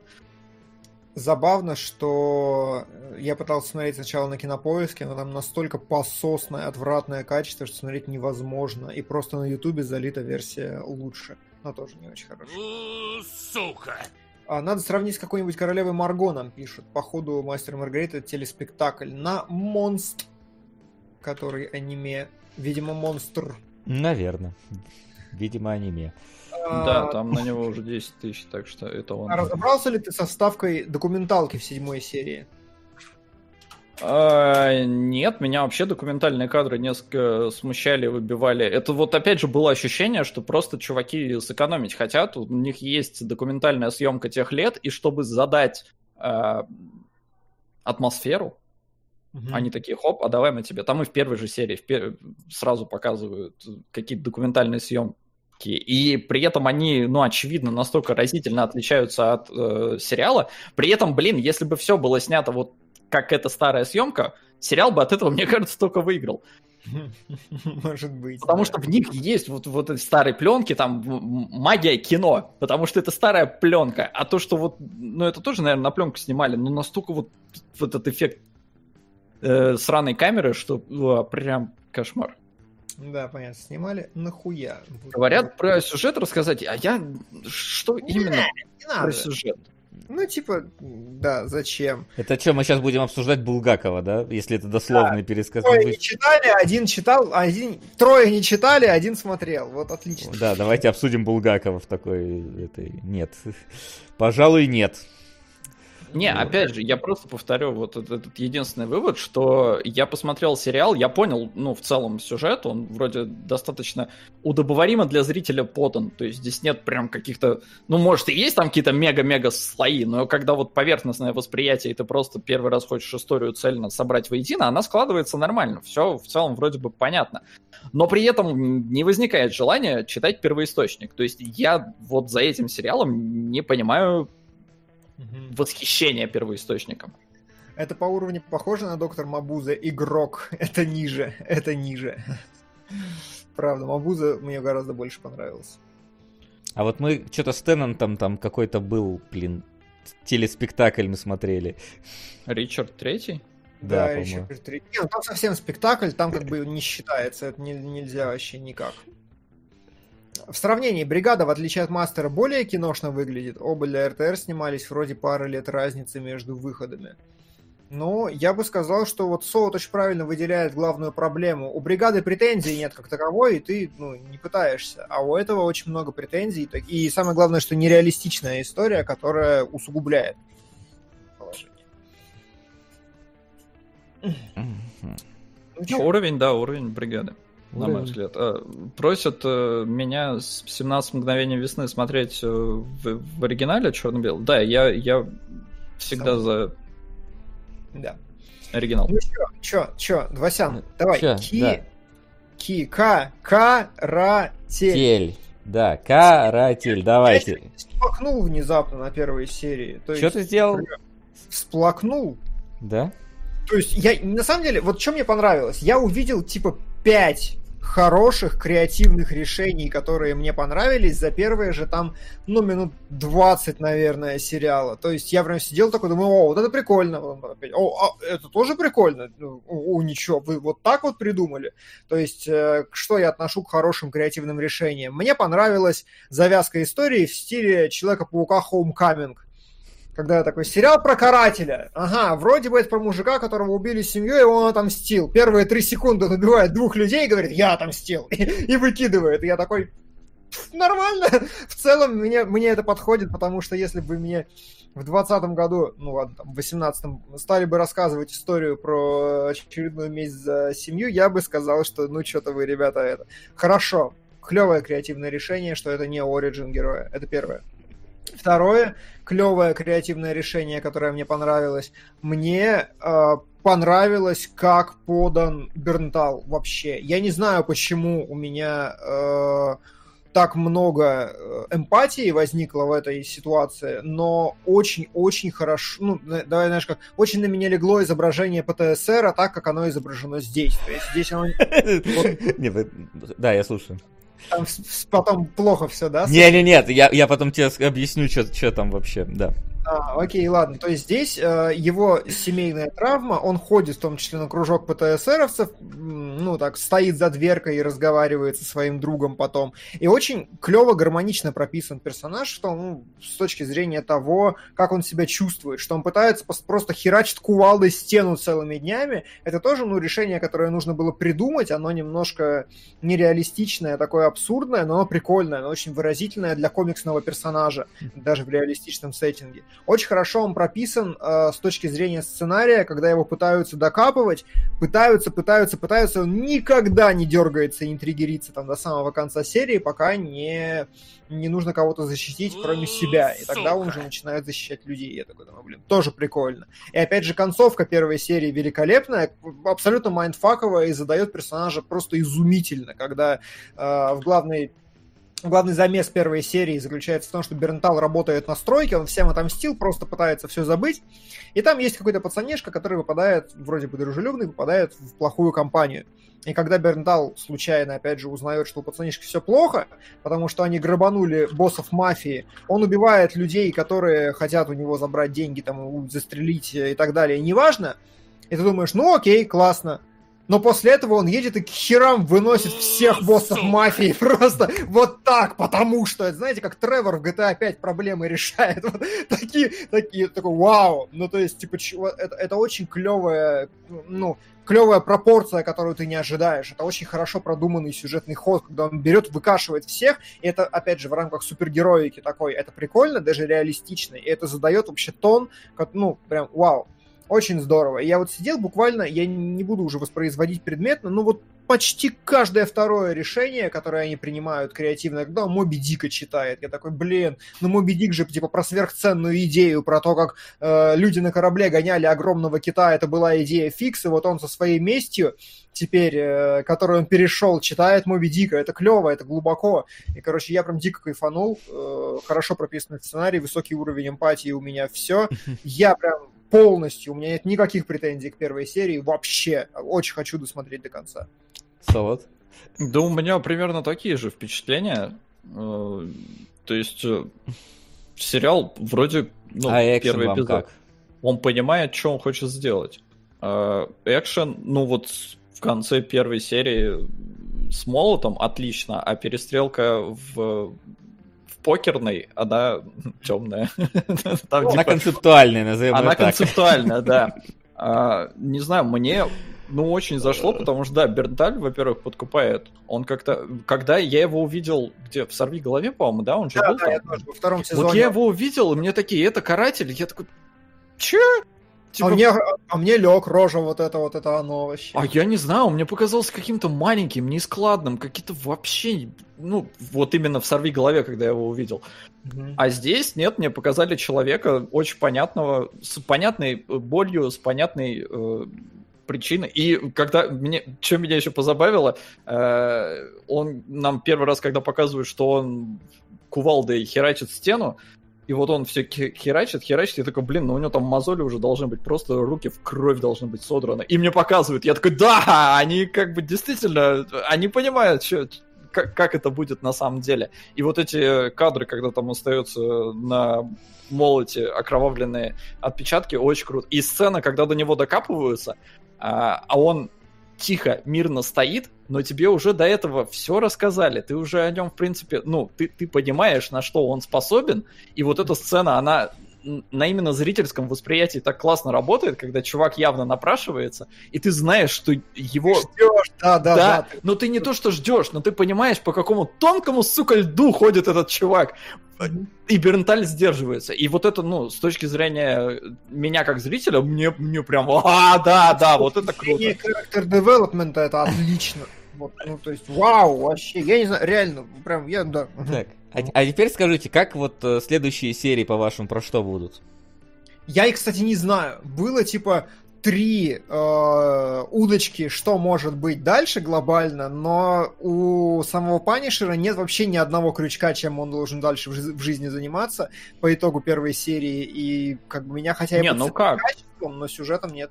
Ну как, там концовка-то условно клиффхенгерная, то есть он выходит из этого бара, ну, покерный, да. И какой-то чувак сравнивает походку, и по походке узнает, что, ну, условно, Панишер вернулся. При этом нам еще показывают офицера полиции, которая там, детектив, что-то пытается копать. И, ну, по идее...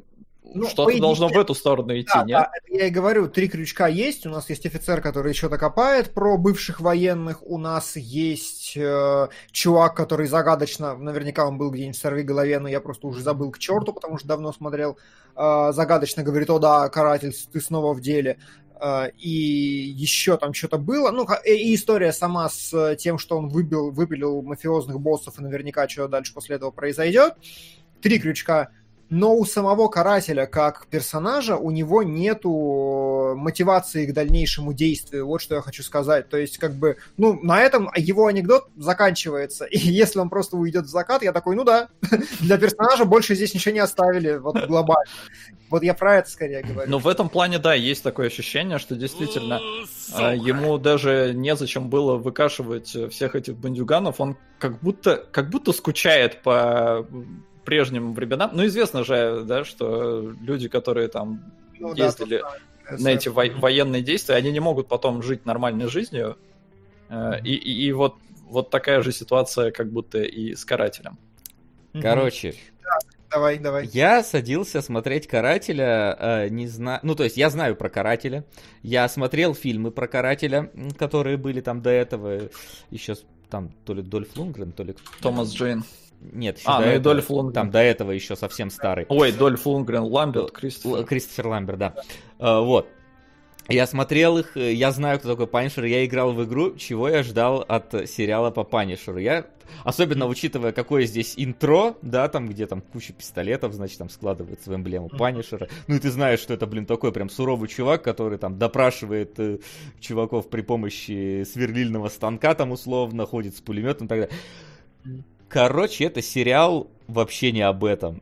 Это вообще не супергеройка. Это сериал... Ближайшая аналогия у меня — это фильм «Американский снайпер». Это сериал про ПТСР, про то, как военные ветераны пытаются побороться со своими эмоциями, со своим прошлым, пытаются нормально начать жить. И так далее. Я должен был смотреть этот сериал, потому что мне нравится «Американский снайпер». Охерительный фильм. А Вася его ненавидит. Да.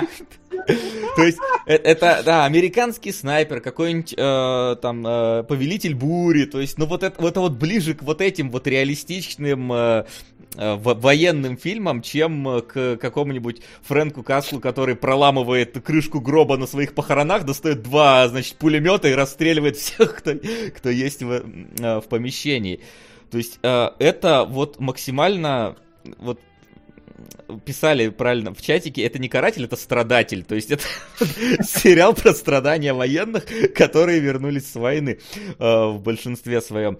И тут даже целые арки есть дополнительных персонажей, которые прям, ну вот реально про них мог снимать этот самый Клинт Иствуд какое-нибудь свое очередное кино про пацана, который вернулся с войны, ходит на вот эти вот все кружки военных по интересам там, и в итоге понимает, как правительство плохо с ним поступило, и превращается там в такого условно мстителя, то есть...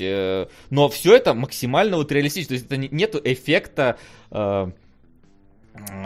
не знаю, какого-нибудь злодея комиксного, это именно, то есть... Ну... Нет, подожди, вот реалистично, ведь нифига не реалистично, что он херачит кувалдой каждый день на протяжении месяцев просто там стены. Не, ну, вот там... естественно, здесь есть вот этот вот уровень все-таки небольшой того, что это по комиксам сделано, но в остальном это именно что вот такой абсолютно приземленный какой-то история, абсолютно приземленный сюжет про то, как вот Фрэнк Касл участвовал, значит, где он там в Афганистане или в Судане, ну, короче, вот где-то, когда он был военным, он участвовал там в незаконной операции, и это ему аукается. То есть там он вспоминает прошлое и пытается там наказать по определенным причинам. Не буду спойлерить на всякий случай, потому что все-таки, я думаю, вы оба хотите еще посмотреть этот сериал, скорее всего. По определенным причинам у него возникает, скажем так, необходимость в том, чтобы свести счеты с бывшими, скажем так, людьми, которые им воспользовались. Плюс там появляются и новые мотивы. То есть там не только его семья замешана, а еще и его прошлые, скажем так, деяния в роли солдата. И в принципе сериал про то, вот как он мечется, во-первых, как он ищет у себя смысл жизни в каком-то, ну, в каком-то определенном ключе. Во-вторых, он постоянно делает, пытается понять вообще, а вот он, где он настоящий был? Вот там вот на войне? Или вот здесь, когда он домой приехал, и все вот пытается... То есть он пытался завязать, но его снова втягивает назад, и поэтому такие больше про метание героев, вот этих вот военных, которые, значит, вернулись с войны, а война, она либо изменилась, или про них забыли, либо она перекочевала уже непосредственно на улицы города и выглядит иначе. Во всем этом. И поэтому в сериале, на самом деле, ну, в первом сезоне, да, во-первых, у тебя полное ощущение того, что ты пропустил где-то сезон приблизительно, потому что, как я понял, половина была во втором сезоне «Сорви головы», и поэтому с некоторыми персонажами Фрэнк Касл такой приходит: «О, привет», такая, «я должна была тебя убить после того, что ты сделал тогда». «Да, но ты же меня не убил». Я такой: «Ну, здрасте». «Ладно, хорошо, я понял, вы знакомы, у вас были терки». Но все вроде бы закончилось хорошо. То есть, естественно, надо было, наверное, еще «Сорви голову» второй сезон посмотреть, но это значит, надо и первый сезон смотреть, поэтому это как бы слишком сложно играющая пластинка. Тем не менее, все более-менее понятно. То есть, что происходит, не возникает такого, что ну прям совсем какая-то белиберда. Все плюс-минус. Просто экшена реально в сериале мало. Если вот вы к Punisher идете смотреть, как вот сериал про чувака, который всех выкашивает и круто всех бьет, это не то. То есть там есть перестрелки, но, во-первых, многие из них довольно так вот реалистично показаны. То есть, когда там, например, идет перестрелка где-нибудь в лесу, то это просто вот показывают, как один за деревом стоит, стреляет, как второй из-под дерева стоит, стреляет. И вот в таком виде все снято. То есть нету, например, полноценно каких-то крутых моментов, как в «Сорви голове», там, я помню, во второй серии там была какая-то драка в стиле «Олдбоя», где вот он шел по коридору, и на него постоянно выскакивали чуваки, он как-то круто с ними дрался. Здесь наоборот, здесь как-то либо этого мало, либо это какой-то приземленный. То есть где-то плюс-минус в последних трех сериях Фрэнк Касл начинает действовать как Панишер. До этого он вот абсолютно страдальческий герой, который так или иначе вынужден вести там определенное расследование, но он не действует, как ты ожидаешь от Фрэнка Касла. И плюс ко всему, насколько я помню, в «Сорви голове», вот поскольку это все-таки так или иначе приквел Панишера, вот первый сезон, который я плюс-минус смотрел, там так или иначе каждая серия была каким-то отдельным делом. Ну, то есть там, я помню, что вот первая была про что-то одно, вторая вот он... Настолько давно и неправда. Ну вот настолько давно, но вот у меня ощущение, поправьте меня в чате, если я не прав, серьезно, вот не помню. Я просто помню, что вроде как бы вторая серия вот была, где там он приходил вот в этот вот коридор и дрался. У меня сложилось ощущение, что, по-моему, «Сорви голова» был немножечко, каждая серия про отдельное дело. Здесь, короче, это единый вот сюжет, который вот размазан на весь сезон про вот это вот его, про прошлое Фрэнка Касла. В чем проблема? Проблема в том, что если ты идешь смотреть Панишера, ты получаешь абсолютно не то, что ты думал будет показано. То есть я не знаю, каким его показывали в «Сорви голове», насколько там было много... Вообще, да? Я смотрел первый сезон, а он во втором появился. Я не видел его в «Сорви голове». То есть, насколько он там устраивал дестрой, насколько он там круто и эффектно. Он был охерительным. Вот там он был прям вот, Панишер.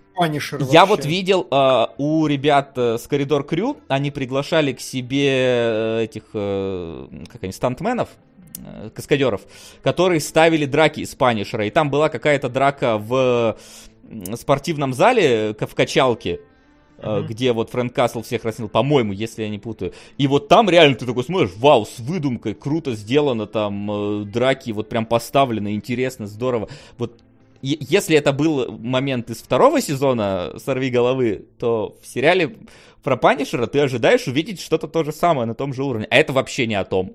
И поэтому я посмотрел оценки Панишера. В «Сорви голове» был единственный сюжет. Ну, значит, я путаю. Вот. Я посмотрел оценки Панишера. Они такие средненькие. Потому что я так подозреваю, что как раз-таки ожидания многих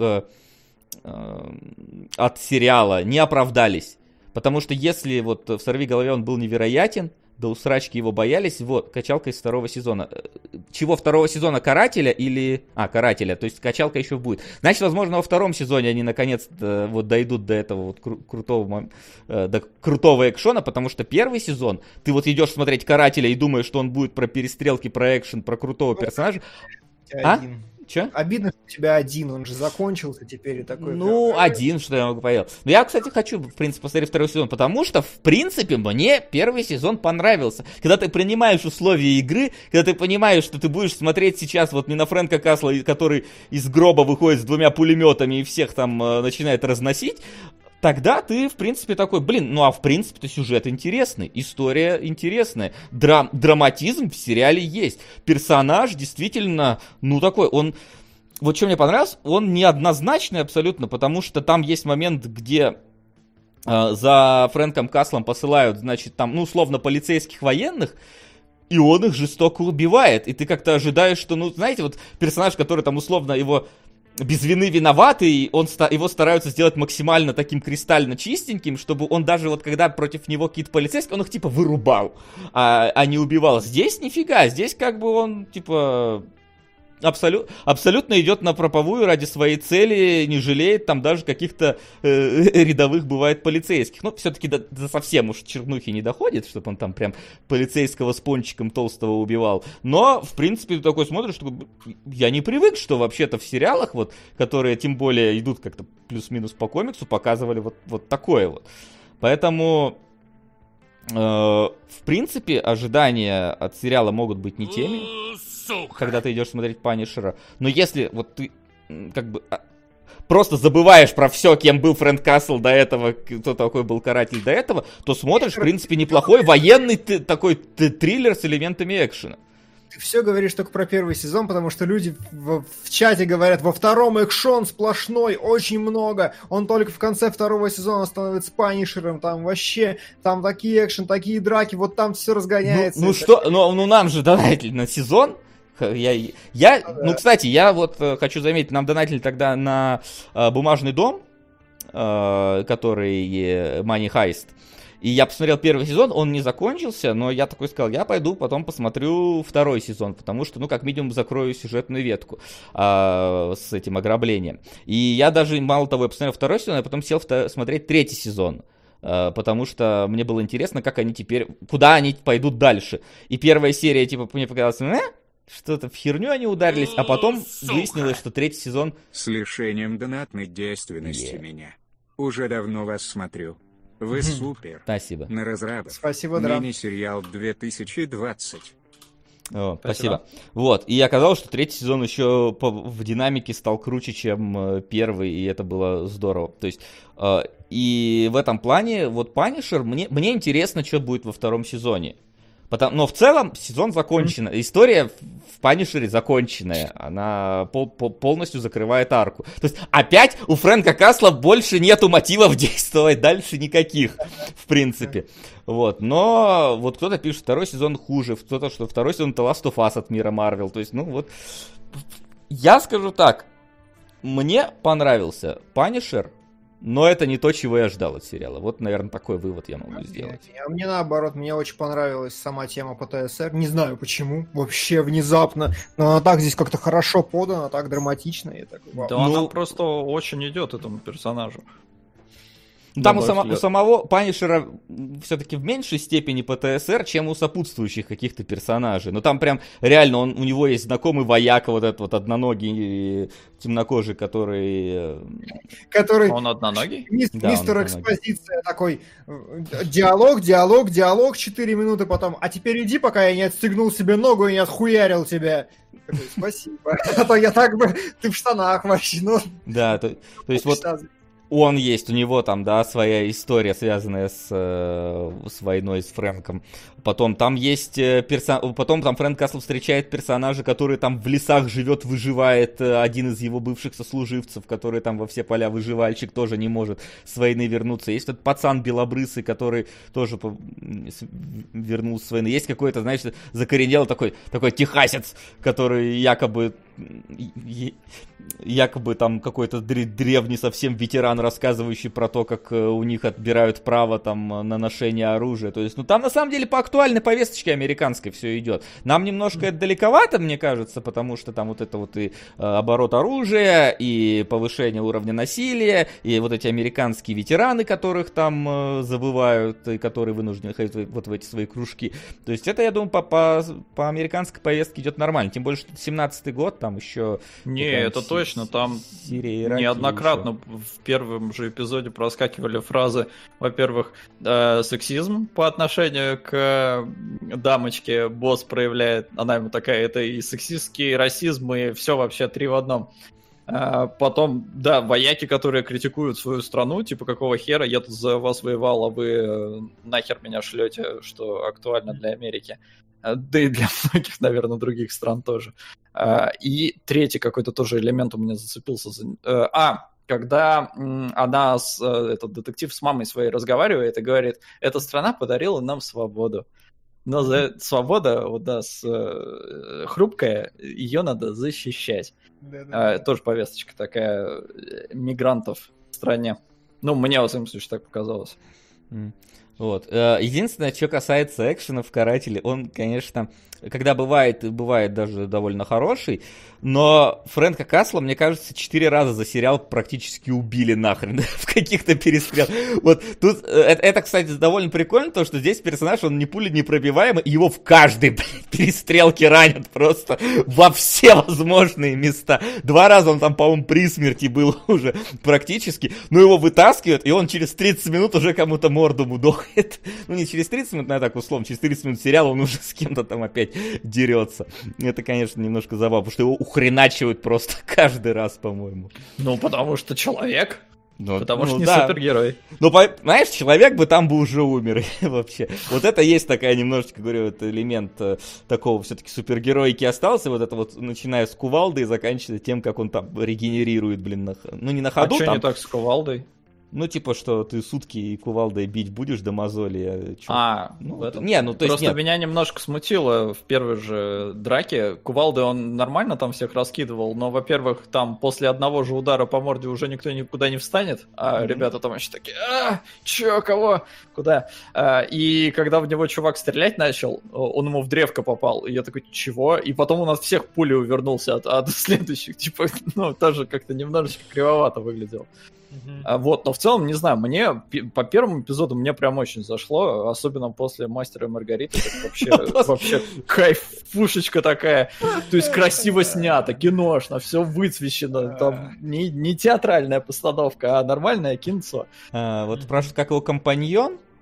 Ну, компаньон, знаете, ну, он такой, на самом деле, типичный вот компаньон на связи, который очень редко... Знаете, в «Миссии невыполнима» вот Саймон Пегг играет такого же приблизительно компаньона по уровню. Ну вот, тоже есть, ничего. У него тоже там как бы своя дилемма, тоже довольно-таки мощная. Видно, что человек страдает, что человек на грани...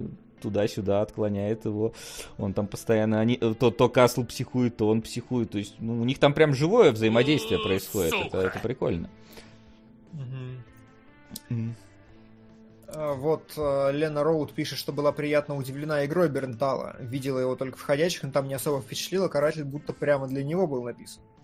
Мне, кстати, поначалу вот Бернтал показался каким-то не совсем карателем, ну, вот не знаю, его образ, именно визуальный скорее, а потом я такой, типа, потом, когда он сбривает, наконец-то, свои все вот эти вот вещи, которые отросли у него за время, я такой, нормально. А мне наоборот, он бородатым кажется намного суровее. Ну, суровее, но не каноничный. Ну, в этом плане, да, может быть. Нас, кстати, поправили. Там все-таки Лундгрен был, а не Ламберт. Видишь? Я опять их перепутал. Я к тому, что я-то его увидел в «Сорви голове», и он там уже лысый был.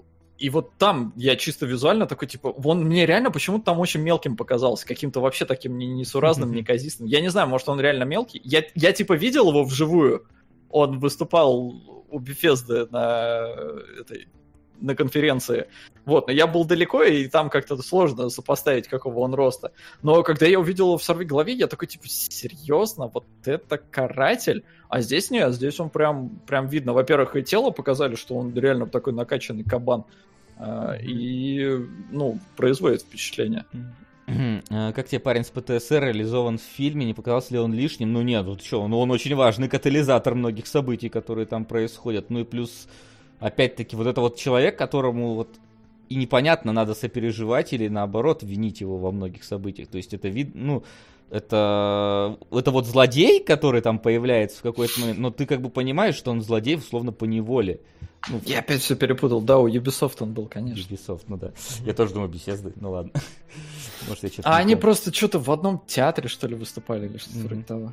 Вот, поэтому я считаю, что что он там нужен очень даже, этот парень, потому что, опять-таки, он несет и повестку определенную, и сам по себе является, скажем так, очень, очень важным звеном во всей цепи. Как тебе драка на карусели? Вот драка на карусели была какой-то странной. А в чатике писали, что она топ. Она, знаешь, я вот эта карусель, я не знаю, вот это вот желание сделать, небольшой спойлер, финальную драку вместе очень значимым, выглядит немножко натянуто в данной ситуации. Такое, типа...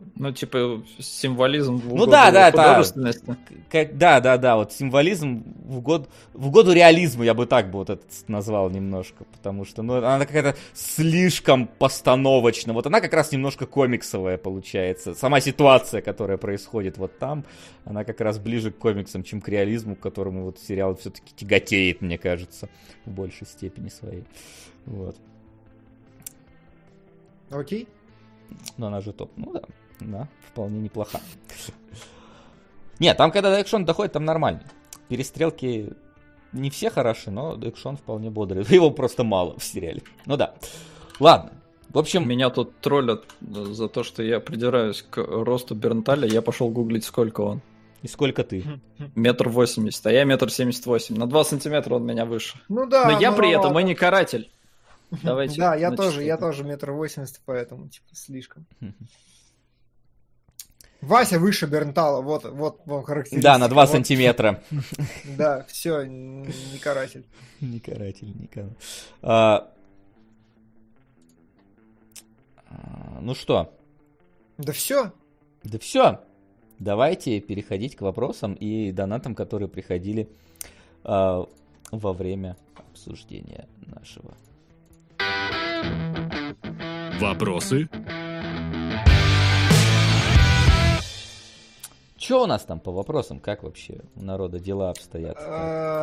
По-моему, как-то не очень много было, когда я заходил, но сейчас... Карусель безумно без лица напомнила от чего-то. Да, согласен. Во-первых, без лица. Во-вторых, еще и финал карусели тоже такой немножечко без лица. Вот, поэтому оно так как-то... Действительно сыграл. Там уже без лица начинается с того, что Траволта на карусели, у него ребенка стреляют. Вот как-то похоже пересекается. Вот. Да, давай. Окей. Есть ли такой сайт, где можно посмотреть список самых продаваемых фильмов на VHS-кассетах и DVD-блюрей-дисках? Не знаю. Я тоже про такое не в курсе. Аниме пятилетки. Не фильмы, аниме. Пятилетки? Я забыл. Да. Я тоже не могу вспомнить. Нет, сходу ничего мне в голову не приходит. Фея с Хабенским, и если да, то как вам? Сука! Блин, я очень хочу посмотреть. Пока нет. Потому что у него низкие оценки достаточно, у Феи с Хабенским, но очевидно, что это не та же ситуация, что «Спутник», условно, да, давайте скажем. Это не продюсерское, а авторское кино. Если у него низкие оценки, то оно как минимум, в любом случае, интересное, спорное. Это первое. Во-вторых, это женщина, которая написала и сняла «Фею» или спродюсировала, я уже запутался. Она сняла до этого великолепную просто короткометражку про даму, которая... не могла понять, ебабельна ли она. Там 15-минутная короткометражка, снятая на iPhone, которую озвучивает тот самый Хабенский. Вот там Хабенский говорит слово «ебабельно» таким закадровым голосом, знаете, дядюшки твоего, который читает сказку. Короткометражка про то, что... Погоди, а почему я ее видел? Мы ее разбирали? Я ее себе на стену постил, может быть, все, просто ты повелся, да, но то, Хабенский говорит, ебабельно. Вот, и, короче говоря, короткометражка хорошая, талантливая, современная, актуальная, клевая про Тиндер, но при этом какая-то, знаете, как будто бы Чехов про Тиндер писал. Вот такого уровня короткометражка. Да. Еще раз напомню тем, кто подошел, по поводу Героев Галактики.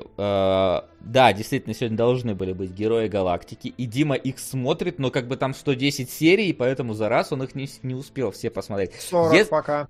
Да, если вы хотите прослушать про Героев Галактики и пришли сюда ради Героев Галактики, заходите в наш Patreon, там открытый подкаст Димона, 30 минут про Героев Галактики, он вам расскажет. Вот да. Ссылка прям под чатом, вот переходите туда и там послушайте. Да, или...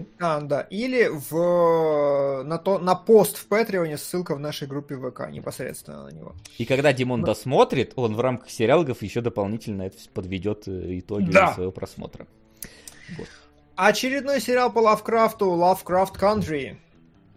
Честно, вот Lovecraft Country, если бы я не знал название, если бы не последние там 10 секунд трейлера, я бы подумал, что это сериал про какого-нибудь Мартина Лютера Кинга или что-то. Я тоже так думал, да?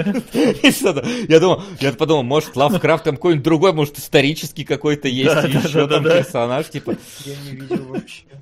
Ну... Там последние, видимо, тентакли вылезли. Да, там в последнем кадре буквально там какая-то махина вылазит. До этого ты серьезно смотришь про какие-то вот американские времена, когда притесняли темнокожих, и вот главного героя темнокожего, который... Да, как будто «Зеленая книга». Только... Да, вот что-то такое. Только почему-то Lovecraft Country.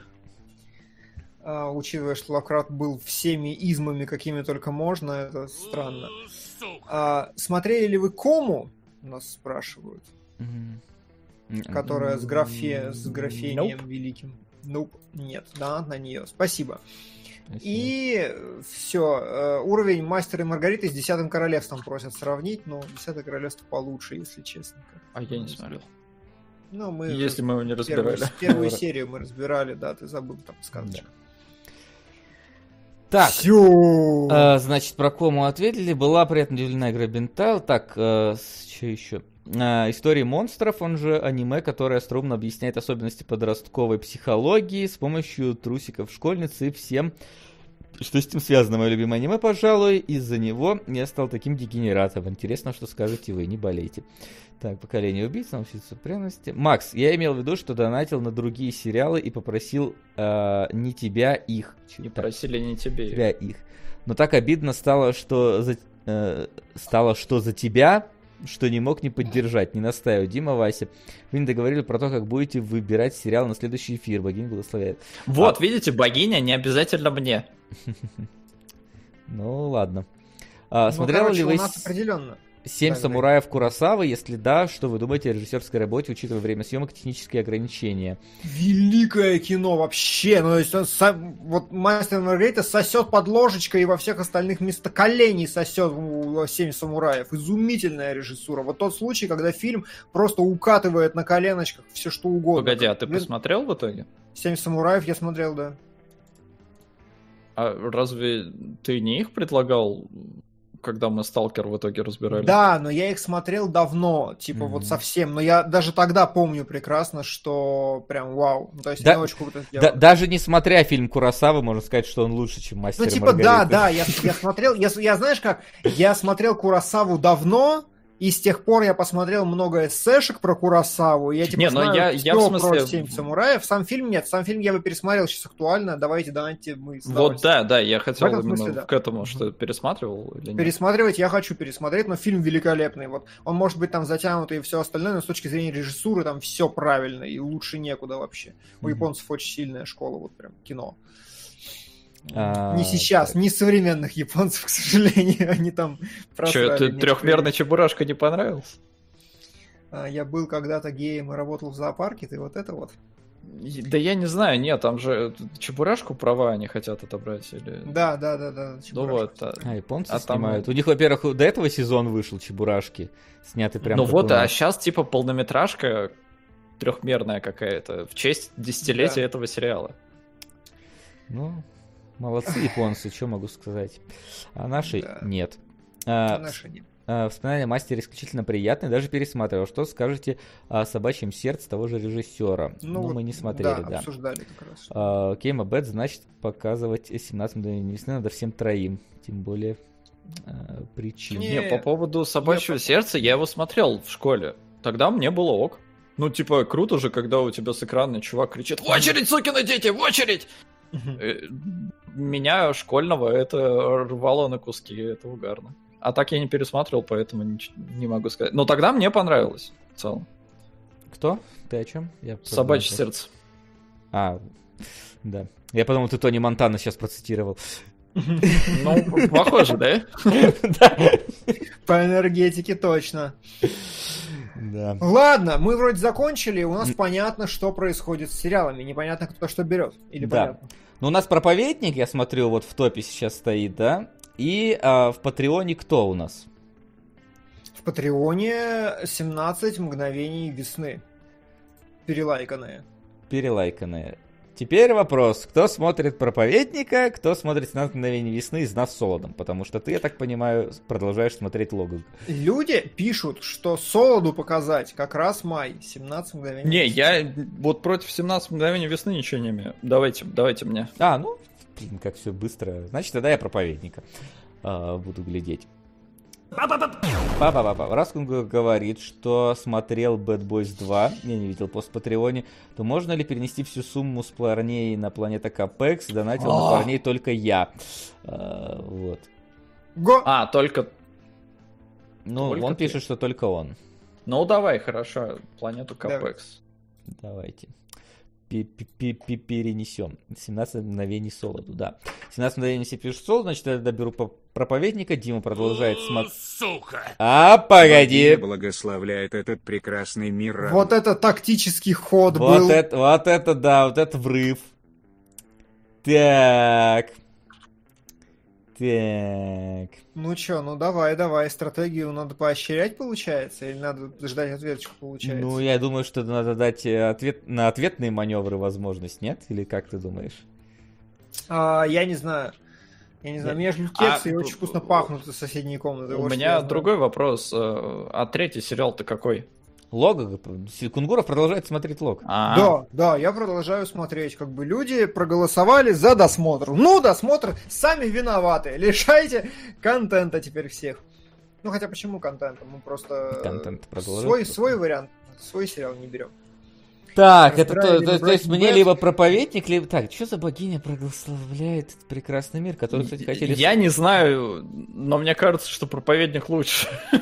Танасуба, причем... Не, ну аниме-то Солоду точно совать нельзя, это опасно. Не. Так, я 17 мгновений смотрю. Джесси. Ну, там что-то какая-то... Телочки какие-то, вот вижу. А погодите, Стоп, погодите, а это вообще сериал? «Волшебница». Это сериал. Просто написано «Аниме фэнтези час 30». Это мне, видимо, это может... Не знаю, не сезон, я загуглю какую-нибудь пару. Нет, тебе какая-то Коносуба загугли. Так это Коносуба и есть. Тебе багровая какая-нибудь вылезла. Багровая так не выяснили. А, Legend of Crimson, да, мне вылезла. А это, получается, вот, Коносуба. Господи, как в них не запутаться, а? Так. Богиня благословляет, вот, сериал. Да их несколько, есть еще другие Коносубы. 2 сезона даже, вроде. 2 сезона. Сейчас, погоди, найдем. Как раз время дается на то, чтобы кому-то что-то поменять. Так, манга, ранобэ, анимационный Так, ну фильм. Да, разбирайтесь, пацаны, разбирайтесь. Я пойду пока стикеры в Телеграме посмотрю новые. Давай. Ну, вообще, кстати, тут написано, что это 10 плюс ОВА, то есть тут типа 10 серий, или это плюс 10 серий плюс ОВА. А, ну то есть... Вот эти вот начинаются истории. Ну, то есть я так понимаю, что 2 сезона это 20 серий. Сука! Нет, «Проповедник». О, ну все. Так, пошла война, так, а «Проповедник». Давай, так, давайте даем... Смотрите, вот сейчас у меня по часам 22:15:40. Давайте в 22:18 по моим часам мы закроем прием донатов и решим, кто будет первый в этот момент. Да. Тогда расскажи анекдот, пожалуйста, какой-нибудь. Анекдот. Блин, все анекдоты нафиг вылетели из головы. Мне, знаешь, какой понравился? Давай. Такой достаточно попсовый, но заходит Путин в бар и говорит: всем пиво в этом баре. За счет заведения, да. Мне понравился. Хороший. Первый раз за много лет, когда анекдот. А еще я, знаешь, какой сегодня в Твиттере, из Твиттера до меня добрался. Как большой фанат Dark Souls, хочу сказать Владимиру, предупредить Владимира Владимировича, что если он обнулится, то воскреснут все его враги. Мне понравилось. Это хорошо. Да. Это неплохо. Так, сколько сказал? 22:18? Еще 2 минутки есть. Точнее, 1,5. Но пока проповедник, я так понимаю, вверху торчит. Пока, да. Поэтому... Пока Коносуба еще... далеко. Пока Коносуба еще. Это какой-то набор согласных вообще. Знаете что, скажите мне, пожалуйста, люди в чатике, а где вы берете, или, по-моему, у тебя, Солод, та же история, где вы берете обои для ультравайт мониторов? Типа... Ну, ты в Google пишешь то, что тебе надо. Wallpaper, ультравайт. Мало было красивых каких-то, может, у кого-то есть там ссылочка конкретная, где смотреть, чтобы было красиво. Просто ставь себе черный цвет. Солид черный цвет, вот это вот мой выбор. Никаких обоев нет. Я люблю картинки, картинки ему надо. Я фэнтезийные миры себе ставлю для вдохновения. Так, остается вот по моим сейчас часам 25 секунд. 25 секунд, ну ладно. О чем мы? Наруто обязан быть в разборе. Когда-нибудь мы это сделаем. Когда-нибудь. Но не весь, вы учитываете. По сезонам, да, но, будете. Знаешь, я на все готов на самом деле. Мне нравится, мне очень нравится смотреть сериалы долго. Я из-за кинологов очень страдаю. Я люблю и... свои... Пум-пум-пум-пум-пум. Время вышло. Время вышло. Ну, поддержите богиню Турана. А все равно не хватает. А, не хватает? А, вот теперь уже хватает. А, вот теперь хватает. Ну все, пацаны. Давайте, все успеется еще. Короче, давайте так. Давайте так. Все, ну как бы явный тайминг. Слышь, богиня. Было стратегически высчитано. Короче, я посмотрю оба. Вот так. Вот так. Оба. Да, вот так, оба. Пускай так. Хорошо. Ладно. Потому что богиня вроде не длинная. Угу. Проповедник вроде тоже первый сезон, 10 серий. Как-нибудь вечерочком, потихонечку. Я просто посмотрю, чтоб не дробить нашу аудиторию. За то, что она нас так активно поддерживает. Хорошо, да будет так. Да будет так. Вот. Сука! Аноним высказал свое мнение напоследок, что это дурацкая комедия, побольше как One Punch Man, ни о чем. Я думаю, что это хорошая рекомендация все-таки посмотреть. Да. Если как One Punch Man, ни о чем. Я бы посмотрел что-нибудь на уровне One Punch Man такое, ни о чем. Тем более, по-моему, Джейси Стафф — это те, кто второй сезон One Punch Man потом делали. Да, ну ладно. Короче... Давайте, на этом мы сворачиваемся до следующей недели или через неделю. Не знаю, разберемся. Блин, сложно. У нас из-за Чернобыля случилось сложно. В следующий раз у нас кинологи. В кинологах у нас, напомни, Солод, какие 3 фильма? Тебя никогда здесь не было. Нюрнбергский процесс, и он снова здесь. Ой, у нас же там Сука! Да все, расслабься, оба взяли. Видимо, да. Да, я понимаю. Ну ладно. Вот, да, у нас камбуха из «Он снова здесь» и Нюрнбергского процесса будет. Когда этот выпуск будет, не знаю, мы еще решим, поэтому в наш паблик заходите, не стесняйтесь, там здорово. И в наш Patreon заходите, не стесняйтесь, там тоже много чего интересного. И как раз сериалоги, они-то есть благодаря патреоновцам, которые нас... Там поддерживают, и тут поддерживают, и везде поддерживают. Ну и донатеры, конечно, тоже. В общем, да. Спасибо вам, ребят, за то, что даете нам смотреть. Пускай даже и «Мастера и Маргариту» кому-то приходится смотреть. Вот. Но, тем не менее, все подробности, когда следующий выпуск у нас в паблике. На сегодня у нас все. Спасибо, что были с нами. Всем до скорых встреч и будьте здоровы. Пока. Покедова.